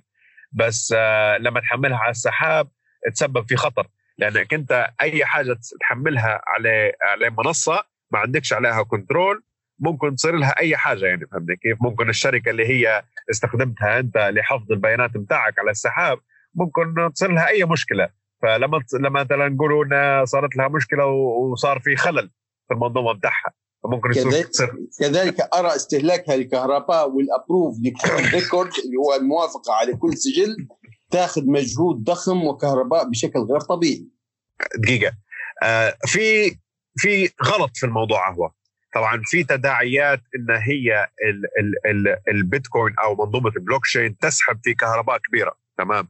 ففي ناس طلعوا آه دراسة قالوا لو كان حسبنا كل التحويلات اللي هي تصير وكل البيانات اللي هي موجودة في البلوك تشين اللي هي اللي هي توا حاليا تصير آه، تحويلات بين الحسابات نشوفوا في الجهد بالكهرباء اللي يصير لتنفيذ كل التحويلات هذه نلقوه رقم كبير جدا جدا جدا جدا. لكن نسوا حاجة واحدة مهمة إن أكثر من 50% من الت... من ال... ال... ال... ال... nodes أو خلينا نقولوا ال miners اللي هم موجودات مثلا في الصين يستخدموا في الطاقة النظيفة يستخدموا في الطاقة الكهربائية اللي هي مبنية على مثلا آه، على الشمس الطاقة الشمسية فالدراسة كانت فيها آه، شوية آه، تلخبيط يعني إن هي مش واضحة إن هي مش مش موضحين المعلومة هذه. لكن المعلومة المهمة لأن علاش؟ مع الوقت زمان من من خمس سنين أو ست سنين فاتوا كان مربح إنك أنت تستخدم الكهرباء العادية. تستخدم الكهرباء إنك أنت في ال mining وتستخدمها في تشغيل المنظومة. لكن مع الوقت أصبحت الكهرباء غالية أو ما هيش مفيدة لأن الجهد ولا قوي والسحب للكهرباء ولا قوي. فكل ال miners الكبار حولوا نظام التشغيل بتاعهم على الكهرباء النظيفة. فأكثر من 50% من الشغل اللي هو يصير يصير عليه كهرباء شمسية. وفي في في مرة قريت مقال أو أو حاجة آه، توضيح للموضوع هذا إن بدو يقارنوا بطريقة الطباعة مش أنت تطبع في الورق أو مش الدولة تطبع في الورق على آه، العملة باستخدام الورق والحبر. تمام؟ قارنوا الموضوع هذا بانك أنت البيتكوين كيف تطبعها؟ تطبعها عن طريق الطاقة الشمسية. يعني الطاقة اللي كنت تجيك بالشمس هذه الطريقة الصحيحة أن هي تشبع لها هي. الطاقة الشمسية هي المسبب أو الحاجة اللي تخلي البيتكوين آه، مهمة. أو الطريقة اللي, اللي تحفز كل ال miners المستقبليا أو الموجودين اللي اللي بيكونوا جزء من المنظومة في المستقبل لازم يكون الطاقة النظيفه كان ما تكونش طاقة نظيفة أو كان ما تكونش طاقة شمسية ما فيهاش مربح. ما فيهاش مربح لنا طبعا الجماعة اللي في ليبيا أكيد قاعدين يضحكوا توا لأن ما في حد يدفع في الكهرباء. الماين 100% في ليبيا. أيوه فمستغلين الوضع. فيقول لك لا أنا ما ادفعش أنت بتدفع بس العالم كله يخدم بالطاقة ويدفع في الكهرباء. فكان ما تكونش طاقة شمسية وتكلفة بسيطة. ما فيهاش مربح بالنسبة لهم. فأي واحد جديد وحاول انه هو يكون جزء من من المنظومة لازم وضروري ما يكون عنده طاقة كهربائية شمسية أو طاقة نظيفة. فاكثر من هيك ما فيهاش مربح. شنو عيوب ثاني في البلوك تشين أو؟ آه شنو نسينا؟ شنو العيوب الأخرى؟ آه طبعا الحاجة البلوك تشين ما نعرفش بس ال cryptocurrency آه، مشكلتها أو من الحاجات المعقدة فيها طريقة الاستعمال آه طريقة الاستعمال ما هي سهلة لمعظم الناس ما ما, في ما هيش واضحة لمعظم الناس فهمني كيف؟ ف ففيها عيوب من ناحية إنك أنت آه الحاجة اللي دوينا عليها بكري إنك أنت لو كان ما حافظتش عليه الأدرس بتاعك والبيانات بتاعك والباسورد بتاعك ما فيش قوة على وجه الأرض يقدر يردك العملة بتاعك فهمت كيف؟ فهذه تعتبر حاجة حاجة سلبية حاجة يعني مهمة جدا إن هي لازم تكون سلبية لأن حاجة خطيرة إن لو كان مثلا نشتري 10000 20000 مثلا بدولار نصرف الفلوس اللي عندي ونحطهم في البيتكوين وبعدين نريح ال password بتاعي راحت علي. مش زي المصرف. مصرف لو كان ريحت ال card ال Visa card بتاعك تكلم مصرف بتاعك يقولوا ما أعطوني card ثاني لأن ال card بتاعي راح كيف؟ فهذه حاجة من الحاجات السلبية. شنو نسينا طيب. طيب الإيجابيات. الحاجات اللي المفروض هو مع أن الحلقة كلها تتكلم عن الإيجابيات لكن لخص لي النقاط الأساسية. ممكن تو يسمعنا شخص مهم مسؤول محافظ أي شخص يعني decision maker ممكن. تنوره في نقطة الإيجابيات بنقاط. باه إحنا واحدة من الحاجات اللي هي آه، دوينا عليها ما دويناش عليها اللي هي موضوع اللامركزية. طبعا اللامركزيه decentralized حاجة من الحاجات المهمة في موضوع عملة البيتكوين. طبعا لما نجو نقولوا decentralized معناها إن ما هي ما هياش موجودة في مركز معين أو في مكان معين أو في بلاد معينة. هي مبنية أو موجودة في العالم الافتراضي على الإنترنت بس. وهذه تعتبر ميزة لأن هي مش متأثرة بشخصيات معينة بالسياسة معينة أو ببلدان معينة أو بحكومات معينة. ما تشبحش في فرق بين ليبيا وبين أمريكا ما تشبحش في فرق بين دبي وبين مصر. كلها تشبح فيها زي بعضها. معناها أنت تشبح فيها لا مركزية معناها الحاجة هذه ما فيش خوف من ناحية شخص معين أو بلاد معينة تستغل التكنولوجيا هذه في حاجة ممكن تضرك. آه، حاجة من الحاجات الثانية اللي نحكوا عليها موضوع المجهول. طبعا في هل بتجيني اسئله تقول لك يا كيف أنت تاخذ في حاجة من من من شخص مش معروف من هو أو مش معروف من كذا. بالعكس لو كان لو كان ساتوشي ناكاموتو الشخص اللي هو اخترع العمله البيتكوين موجود حاليا وحاليا الناس تعرفه من هو أي كلمة يقولها أي تحركات يديرها أي مثلا تصرف يديره يأثر في سعر البيتكوين. يأثر بشكل كبير جدا جدا جدا. أي كلمة مثلا يقولها عفوية مقصودة أو غير مقصودة. حياخذوها الناس حيفهموها بشكل معين. فهذه الشخصية مجهولة. حاجة حاجة مهمة جدا جدا. وحاجة ميزة أكثر من انها هي آه، سلبية. علاش؟ لأن أنت الشخص هذا مش معروف هو يكون موجود. ما دام ما عندهاش سيطرة عليه المنظومة وما عندهاش القدرة إنه هو يغير فيها أي شيء معناها الحاجة هذه آه، مش مفروض إنني نعرفك أنت منه أصلا يعني فهمني كيف؟ أنت مش مهم. فقرر هذا علاش هو قرر أصلا إنه هو يختفي.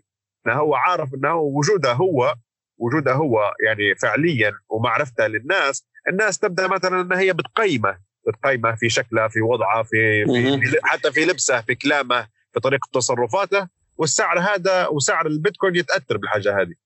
آه حاجة من الحاجات الثانية اللي آه اللي إحنا آه ذكرناها لكن عاودوا نذكروها اللي هي قصة ان هي المنظومة آه مفتوحة مفتوحة للناس كلها.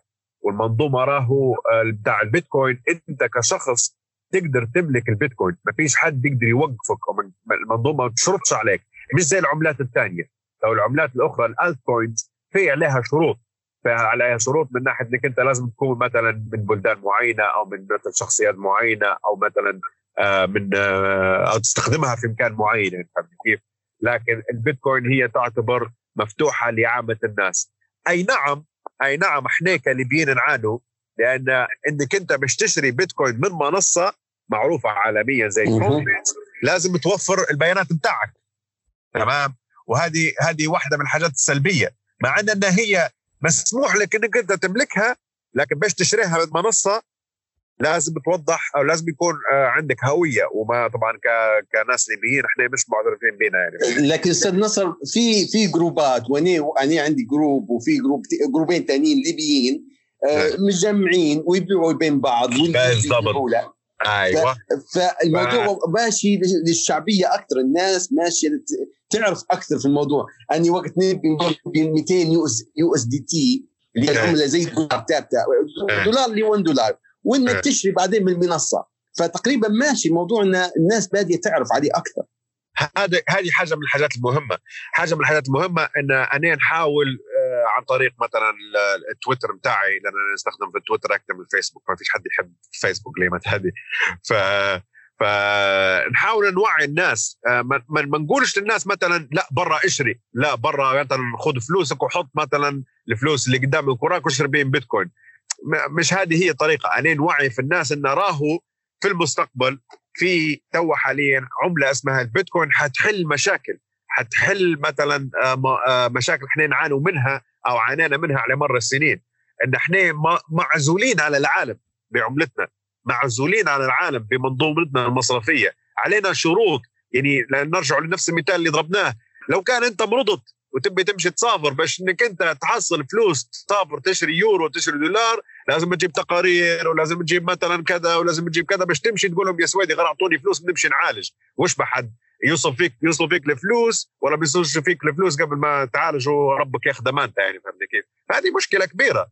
مش مفروض إنه يكون عليك شروط أنت لكن مستقبلا ممكن إنك أنت تشري من لمين تشري منه عملة بيتكوين تلاقى أنت وياه تعطيه يعطيك تسافر بها لأي بلاد في العالم وتشتري بها أي شيء تبيه سواء إحنا ما أصبحنا ما عادش نتلاقوا إحنا يبعث لي يقول لي نبي نشتري حاجة من دولة. بالضبط. الكريبتو يبعث لي أي عملة نقول نبي بعملة كذا. يغيرها آه. في المنصة يبعثها نشري له حاجته ونبعثها لليبيا بدون أي money أو تحويل أو تحويل بنكي أو يسلم من غير وسيط. لا قول الكلمة هي من غير وسيط. من غير أي وسيط إحنا نحكوا عليه المصرف. المصرف هو اللي بيتحكم في كل شيء. بيتحكم في عملة الدينار. وما يسمح لكش إنك أنت تحولها من بلاد لبلاد ثانية أو من كان لمكان ثاني فارض عليك إنك أنت تتعامل بها داخليا فقط. مع إن هو عندنا كل التكنولوجيا وكل يعني خارج ليبيا مش فصل ليبيا. كل المعرفة إنك أنت تقدر تسمح للناس إن هي تشتري وتبيع أو تبعت الفلوس من بلاد لبلاد. علاش ما تفتحش فيها؟ لأنك أنت تركب في فوائد وتستفيد من ال من من الكنترول اللي إحنا نحكوا عليه لأن المصرف يستفيد من هو آه، أي تحويلة تصير يدير عليك في تشار ويدير عليك في انترست ويدير عليك في في عمولات ويدير عليك في آه، سعر خدمات ويستفيد من الحاجة هذه. لأنك أنت ما عندكش حل آخر عندك حل واحد اللي هو هذا. وكان أنت ما تديرهاش بالطريقة هذه ما تقدرش ما تعيشش ما تقدرش تشتري الحاجة اللي تبيها ما تقدرش تحصل الخدمات اللي أنت تبيها. فإحنا عايشين في 2019 المفروض أنا عندي الحرية إن ندير كل الحاجات هذه. كان العمله الدينار ما توفرليش الحاجة هذه حتجي عملة حتقضي عليك اللي هي عملة البيتكوين أو غيرها. USDT أو غيرها أو Ethereum أو Ripple أو اللي هو. حتقضي على عملة الدينار. علاش؟ لأنه يبدأ مش مهم بالنسبة لي الدينار هذاك الوقت. أنا نخزن من العملة البيتكوين ولما نبي مثلا 10000 دينار 20 دينار 30 دينار ناخذ الدينار. فما فيش حد بيخزنه في ذاك الوقت آه وما فيش حد يحط الثقة في الدينار الليبي. ولما ما فيش حد يحط الثقة في الدينار الليبي حيختفي زي اللي قبله. حيختفي زي الليرة وزي يختفي الدينار بتاع الملك ويولي كله حاجة رمزية ما عادش يولي حاجة فيها قيمة يعني فهمتني كيف؟ عندي آخر سؤال حاليا اللي هو أقنع من لا يقتنع بالبيتكوين وال crypto وال blockchain في في أشخاص على على قدر من العلم وعلى قدر من المسؤولية يقول لك لا هذه حاجة لن أقتنع بها وهذه حاجة حيضحكوا بها على الناس وهذه حاجة فوضوية. وعندي صديقي في أمريكا يعني في في في في قلب إل اي صديقنا كلنا صديقنا كلنا هذاك. بدون ذكر أسماء اسمع آه، صديقنا كلنا حبيب يعني. حبيبنا كلنا وصاحبنا كلنا وقدوتنا كلنا يعني. نبوا نقنعوا الأخ ونبوا نقنعوا بقية الناس يعني. إيه آه طبعا آه بقية الناس اللي هي مش مقتنعة مش مقتنعة لسبب واحد انه هو أنا ما نقدرش نستفيد بها حاليا. يعني يشبح في الموضوع إن أنا أنا إيش بندير بها؟ ما نقدرش نشري بها شيء ما نقدرش نشري بها قهوة ما نقدرش نشري بها ماكلة. ما نقدرش نعيش بها نقدرش نخلص بها إيجارات نقدرش نشري بها سيارة. فمع تطوير التكنولوجيا في المستقبل مع تطوير استخدامها وتوسع استخدامها حيقتنعوا من بروحهم يعني فهمتني كيف؟ بس أنا نقول للناس اهياء إن ركز ركز في موضوع المال والفلوس شنو هم. المال ما هوش عملة ورقية فقط. يعني الفرق لازم يكون واضح والفرق لازم يكون مفهوم. المال ما هوش عملة ورقية فقط أو ما هيش عملة معدنية فقط المال يجي عليه هل باشكال وهل بانواع ما دام أنت آه، المال تشبح فيه قيمة أو العملة البيتكوين تشبح فيها قيمة وفيها فائده حتقدر حتقدر تقتنع بها فهمت كيف؟ ففي آه، ربط للموضوع هذا بقصة إن إن الأشخاص هذه تعتبر في مش فاهمين الفكرة كيف إن الفلوس أو المال هذا ما يكونش تحت تحكم شخص معين أو تحت تحكم مثلا حكومة معينة أو مصرف معين. المصرف هذا نبي يكون لازم يكون عندي ضامن لازم يكون عندي شخص نرجع له وسيط نرجع له. فإحنا هذه حاجة طبيعية طبعا لأن إحنا عايشين بالطريقة هي. وعايشين ونعرف وما نعرفوش الطريقة هذه. ليه اللحظة هذه؟ اللحظة لما جت فيها البيتكوين. طلع لنا خيار جديد. طلع لنا حل جديد. لأن أصلا المنظومة اللي إحنا نخدموا بها قبل أو الطريقة اللي تعاملوا بها قبل والفلوس اللي تعاملوا بها قبل فيها مشاكل فيها هلبة حاجات سلبية اللي إحنا دوينا عليها ووضحناها. كيف إن هم المصارف هي تقدر تخفض في قيمة الفلوس بتاعك في أي لحظة تبيها. أنا لما صارت لي مشكلة في في الشركة بتاعي كان عندي فلوس في الحساب كنت نشري في بضاعة بالباوند وبالدولار. القيمة بتاع الفلوس بتاعي طاح مع يعني كنت نشري نشري في في مثلا حاوية أو زوز في ال في ال في الشهر. بديت مش قادر نقدر مش قادر نعبي نص حاوية مش قادر نعبي حتى حتى ربع حاوية لأن الدينار الليبي بتاعي طاح. ومين يتحمل المشكلة هذه؟ أنا اللي أتحملها. أنا اللي خسرت. كيف المصرف المركزي ما يتحملش المسؤولية هذه؟ كيف المصرف بتاعي اللي أنا حاط فيه الثقة اللي أنا نوقف طابور باش إن أنا ناخذ 100 جنيه ويحدد لي خذ 100 اليوم و100 غدوة. خذ 500 اليوم و500 غدوة. وتوقف الطابور في نهاية الطابور مرات كان جات متاخر يقول لك لا ما عادش في فلوس اليوم. وممكن تجي من الصبح يقول لك لا لا أنت عندك فلوس. لا لا ما فيش. ما عندناش. يعني الطريقة هذه اللي عايشين بها إحنا غلط. والطريقة اللي إحنا نتعاملوا بها بالفلوس غلط. ما هيش صحيحة. ما هيش الطريقة الصحيحه إن إحنا نوصلوا أو نطوروا روحنا للمرحلة اللي بعدها. لو كان طبعا ونبي نضيف حاجة ثانية شنو الحاجة اللي تخلي الناس تسيب البيتكوين؟ لأن البيتكوين ما يقدرش حد ما يقدرش حكومة آه، توقفها. تقدر تصدر قرار إن هي توقف زي المصرف المركزي اصدر أو أو ذكر في بيان معين انه هو قال راهو آه، البيتكوين حاجة مش قانونية ومش مفروض الناس تتعامل بها. بس هذا حاجة ما وقفتش الناس إن هي تتعامل بها لأنه هو ما يقدرش يوقفها أصلا. ما فيش حد يقدر يوقفها سواء في أمريكا أو في الصين ما فيش حد يقدر يوقفها. بس آه قريت مرة تقرير على الكلام هذا هل في طريقة فعلية إن آه إن يوقفوا البيتكوين أو يوقفوا آه ثقة الناس بها؟ آه في واحد قال حاجة واحدة بس حاجة واحدة ممكن تخلي الناس تسيب البيتكوين وترجع للعملات آه، الحكومية. اللي هي توفر البلدان أو الحكومة أو المصارف المركزية توفر كل الخدمات. وأهم الخدمات وأحسن الخدمات للزبائن بتاعها عن طريق العملة بتاعك. يعني بما معنى إن يجي المصرف المركزي يحرر أو يفتح طريقة التعامل بالعملة الدينار الليبي يخليك تحولها لأي بلاد تبيها. تحصل دولار في إمتى؟ ما تبي. بس فنزويلا دار فنزويلا دارت عمله و... وزادت موضوع زاد الموضوع سوءا يعني. لا أعلم تفاصيل الاقتصاديه والسياسيه لكن سمعت إن داروا عملة والموضوع ماشي في زيادة سوء. بس العملة زي ما نقولوا إن هي مربوطة بال... بال... بالنفط وتحت تصرف وتحكم الحكومة. فزيد زايد يعني ما هيش ما هيش ما هيش موضوع ما هوش حل. الناس كان الناس كانت تبي حل في العملة بتاعها يعني. فجابت جابوا لهم ال cryptocurrency وقاعدين هم اللي اللي يصدروا فيها زي ما هم يبغوا. يعني العملات اللي في فنزويلا هذه اللي دارتها petro petro oil تقريبا petro petro coin أو حاجة هيك اسمها. ف يصدروا للأشخاص اللي هم يبوها بس ويصدروا في الكميات اللي هم يشوفوها. ومش معروف كمية ال petro coins كم.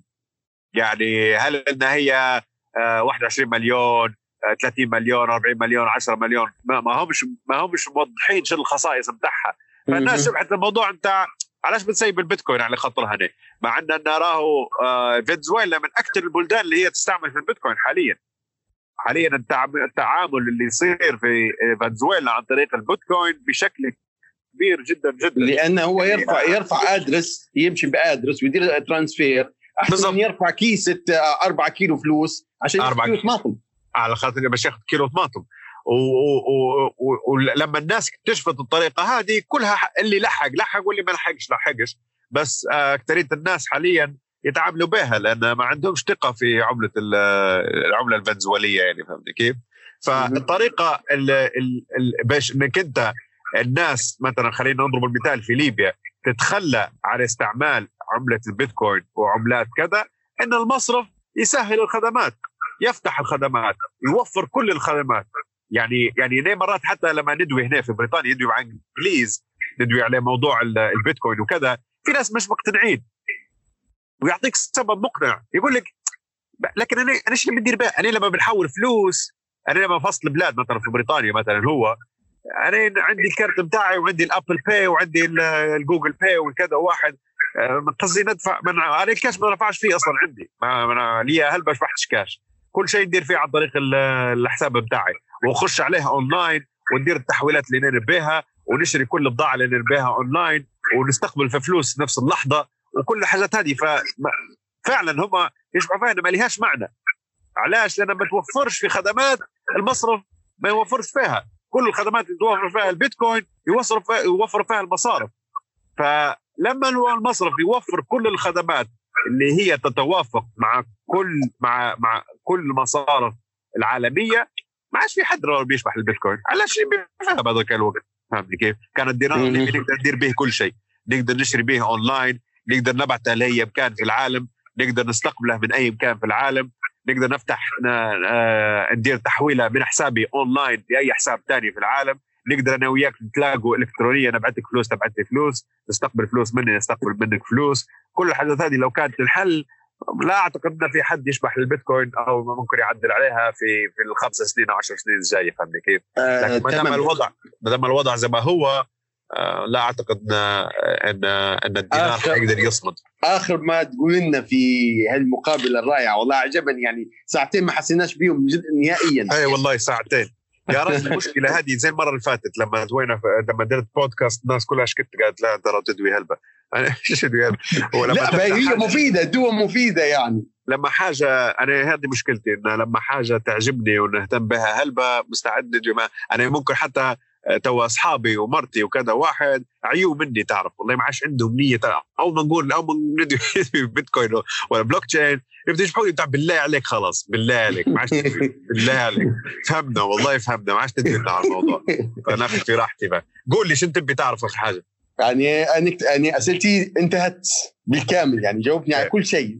أنا نبي أنا نبي نقول حاجة نبي آه، طبعا أنا موجود على التويتر نصر الهادي راح يكون آه، موجود الرابط موجود أنا مستعد مستعد نجاوب أي شخص يبي يتعلم يبي يعرف يبي يفهم عنده أسئلة معينة عنده حاجة ما فهمهاش يبعث لي يتواصل معي أنا نوفر كل الخدمات. مستعد نعلم أي شخص ومع كل شخص يا أخي حاليا ندير فيها في تويتر في هلبة آه تويتس من اللي ندير فيها فيها تعليم وفيها فهم للتكنولوجيا ومستعد أي شخص بيفهم كبير صغير اللي هو يعني فهمت كيف؟ راح نحط الرابط بتاع تويتر وعندك فيسبوك صح؟ page أو account آه، آه، هو البي عندي page على الفيسبوك لأن هو زي ما قلت لك أنا الفيسبوك ما ما نحبش نستخدم هلبة وما نحبش نخش عليه ديما يعني فهمني كيف؟ لكن. تويتر آه تقريبا يوميا عليه يعني فهمني كيف؟ لكن لو عندك لو عندك أي دراسات أي مقالات أو أي حاجات ممكن يستفيدوا نحطوها حتى كمان في الوصف إيه في عندي عندي page باسمي حتى هو صفحة باسمي نصر الهادي عندي فيديو بدايرة من كم سنة فاتوا يشرح البيتكوين وعندي فيه كلام آه في مقالين أو ثلاثة على على على, على البيتكوين وحنحاول نكون اكتف فيه أكثر لأن الحقيقة مقصر يعني ونبي نبي نوضح حاجة إن أنا ملاحظ آه من ردود فعل لما لما حد يكتب حاجة على البيتكوين في أي صفحة في الفيسبوك أو في تويتر في ليبيا آه آه في هلبة جيل صغير حاليا آه متفاجئ أو حاجة آه يعني مليحة بكل إنه نشبح فيهم فاهمين وعارفين شنو هي عملة البيتكوين ويتكلموا عليها وفي ناس تتناقش بها وفي ناس تعرض في حلول لها فهمت كيف؟ وزيك أنت وزي دينا نتعاملوا بها حاليا في ليبيا يعني نصرف بضاعه ونحولوا في فلوس من هنا لغادي عن طريق البيتكوين. فالوعي مش كلنا راهو أنا من ثلاث سنين أربع سنين فاتوا لو كان كنت تقولي على البيتكوين ما كنتش نعرف عليها شيء. فوسع بالك شوية لما لما لما لما في حد يدوي على البيتكوين. وسع بالك من ناحية مش نسمع مثلا حد يقول هي تو ما عرفوش يديروا الكيك بيديروا الكيك هي أنت هم دويت لهم على هذه ما يعرفوش. ومن بيعرفها البيتكوين. لا في هلبة ناس تعرفها. لكن الأهم إن إحنا أي حد يعرف أو يفهم في البيتكوين حاول تشرح للناس. قاعمز مع أبوك قاعمز مع أمك قاعمز مع أخوتك أشرح لهم فهمهم شنو هي شنو هو البيتكوين وشنو الفائده اللي فيها. اسمع البودكاست. ها؟ ويسمعوا البودكاست هو ويسمعوا ويسمعوا البودكاست هذا. طبعا فيه محتوى غير البيتكوين في أربع حاجات حيدوا عليها يمين ويدوا عليها. طبعا أنا واحد من المعجبين بيك من سنين ما تعرفناش على بعضنا إلا الفترة اللي اللي فاتت لكن شهرين. اتبع فيك. أنا عمري نشبح دائما نظبط الموضوع بتاع الساعة ال profile ال picture بتاعك. time to decide time to change ديما نشبح في ال comments بتاعك ونتبع في كل التفاعلات بتاعك. لكن آه، لي الشرف اني تعرفت عليك تو الفترة الأخيرة. شكرا ف... أستاذ ناصر. ف... فحاجه حاجة مهمة نوسعوا بالنا شوية نتبعوا التكنولوجيا نفهموا الناس. الناس ما كانتش تعرف شنو هو الإنترنت قبل. لكن حاليا كل من كبيرنا لصغيرنا كلنا نعرف شنو هو الإنترنت. حيجي وقت المفروض نعلموا بعضنا شنو هو البيتكوين وشنو هي العملة هذه وش المهم وش ال... وكيف نستخدمها. آه اللي اللي بيستخدم في آه الوالت اللي نا المحفظة الإلكترونية اللي نا آه ننصح بها هي ابره ابره واحدة من أحسن المحافظ اللي نا حتكون حيكون اللينك بتاع الموقع بتاعها في الوصف أيوه. من المهم إنك أنت حاول نزلها نزل المحفظة حاول إنك أنت تشتري من حد بيتكوين. شوف بين بعضكم حولوا طبعا الإبرة فيها ميزة إن هي تستخدم في في ال Viber ال contact بتاع ال Viber بالحسابات بتاعك.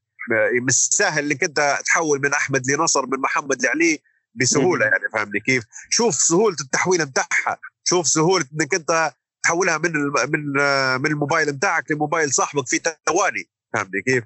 فتعرف على تعرف على التكنولوجيا تعرف على طريقة استخدامها. جهز نفسك للموضوع هذا يعني فهمتني كيف؟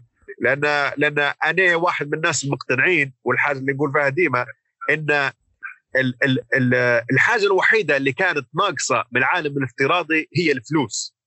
العالم الافتراضي اللي مبني عليه اللي تو نستخدمه فيه يوميا وفي كل شيء في حياتنا الحاجة الوحيدة اللي ناقصة أو الطبقة الوحيدة اللي هي كانت ما لهاش حل اللي لازم كانت تعتمد على وسيط هم الفلوس. لكن بالعملات العملات حرية حرية الفلوس مش الفلوس. الفلوس حرية الفلوس.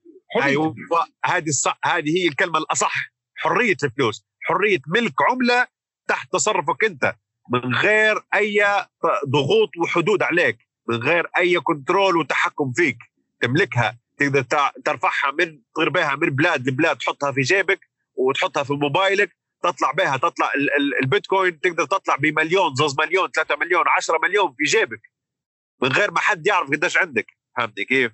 يعني حاجة من الميزات اللي هي لازم الناس تعرفها يعني فهمتي كيف؟ في فنزويلا كانوا كان في ضغوط إنك أنت لما تسافر من من من فنزويلا يفتشوك من مساسك لراسك طلعوا منك لو كان في عندك دولار عندك ذهب عندك مش عارف شنو هو كله يسحبوه منك قبل ما تطلع. لكن الناس قاعدة تدير تشتري في عملة بيتكوين تحط فيها في المحفظة الإلكترونية وتسافر فيها من بلاد لبلاد. ما فيش حد يقدر يعرف قديش عندك في حسابك ذاك الوقت. تقدر تطلع حتى مليون دولار في من البيتكوين في حسابك في في, في موبايلك من غير ما حد يعرف. فهمتني كيف؟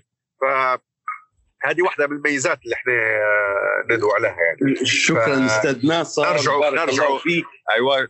شكرا لك وإن شاء الله آه راح نتلاقى في بودكاست جاي إن شاء الله الشهر الجاي في بودكاست ثاني نرتبوا فيه أنا وياك اللي هو أيوة. عن موضوع متكلمين فيه من قبل اللي هي ال cyber war والحروب العالمية القادمة. بالضبط. أنا حاجات أنا حاجة من الحاجات اللي نذكر الحاجات اللي أنا تو مهتم بها هي ال 3D 3D printing ال robots ال AI technology ال AI ال artificial intelligence وال CRISPR technology ال genomes كل الحاجات هذه آه، أنا من المحب للمواضيع هي واللي نبحث فيها هلبة فأي حاجة من ال topics هذو أنا مستعد ندوي فيها. نحدد موعد وندوي فيها وإن شاء الله نكون تكون مفيدة يعني. بإذن الله. شكرا جزيلا. بارك الله فيك. نلتقي مرة. نور يا أمين. نور. يلا. السلام عليكم ورحمة الله وبركاته. سعيده هاي للناس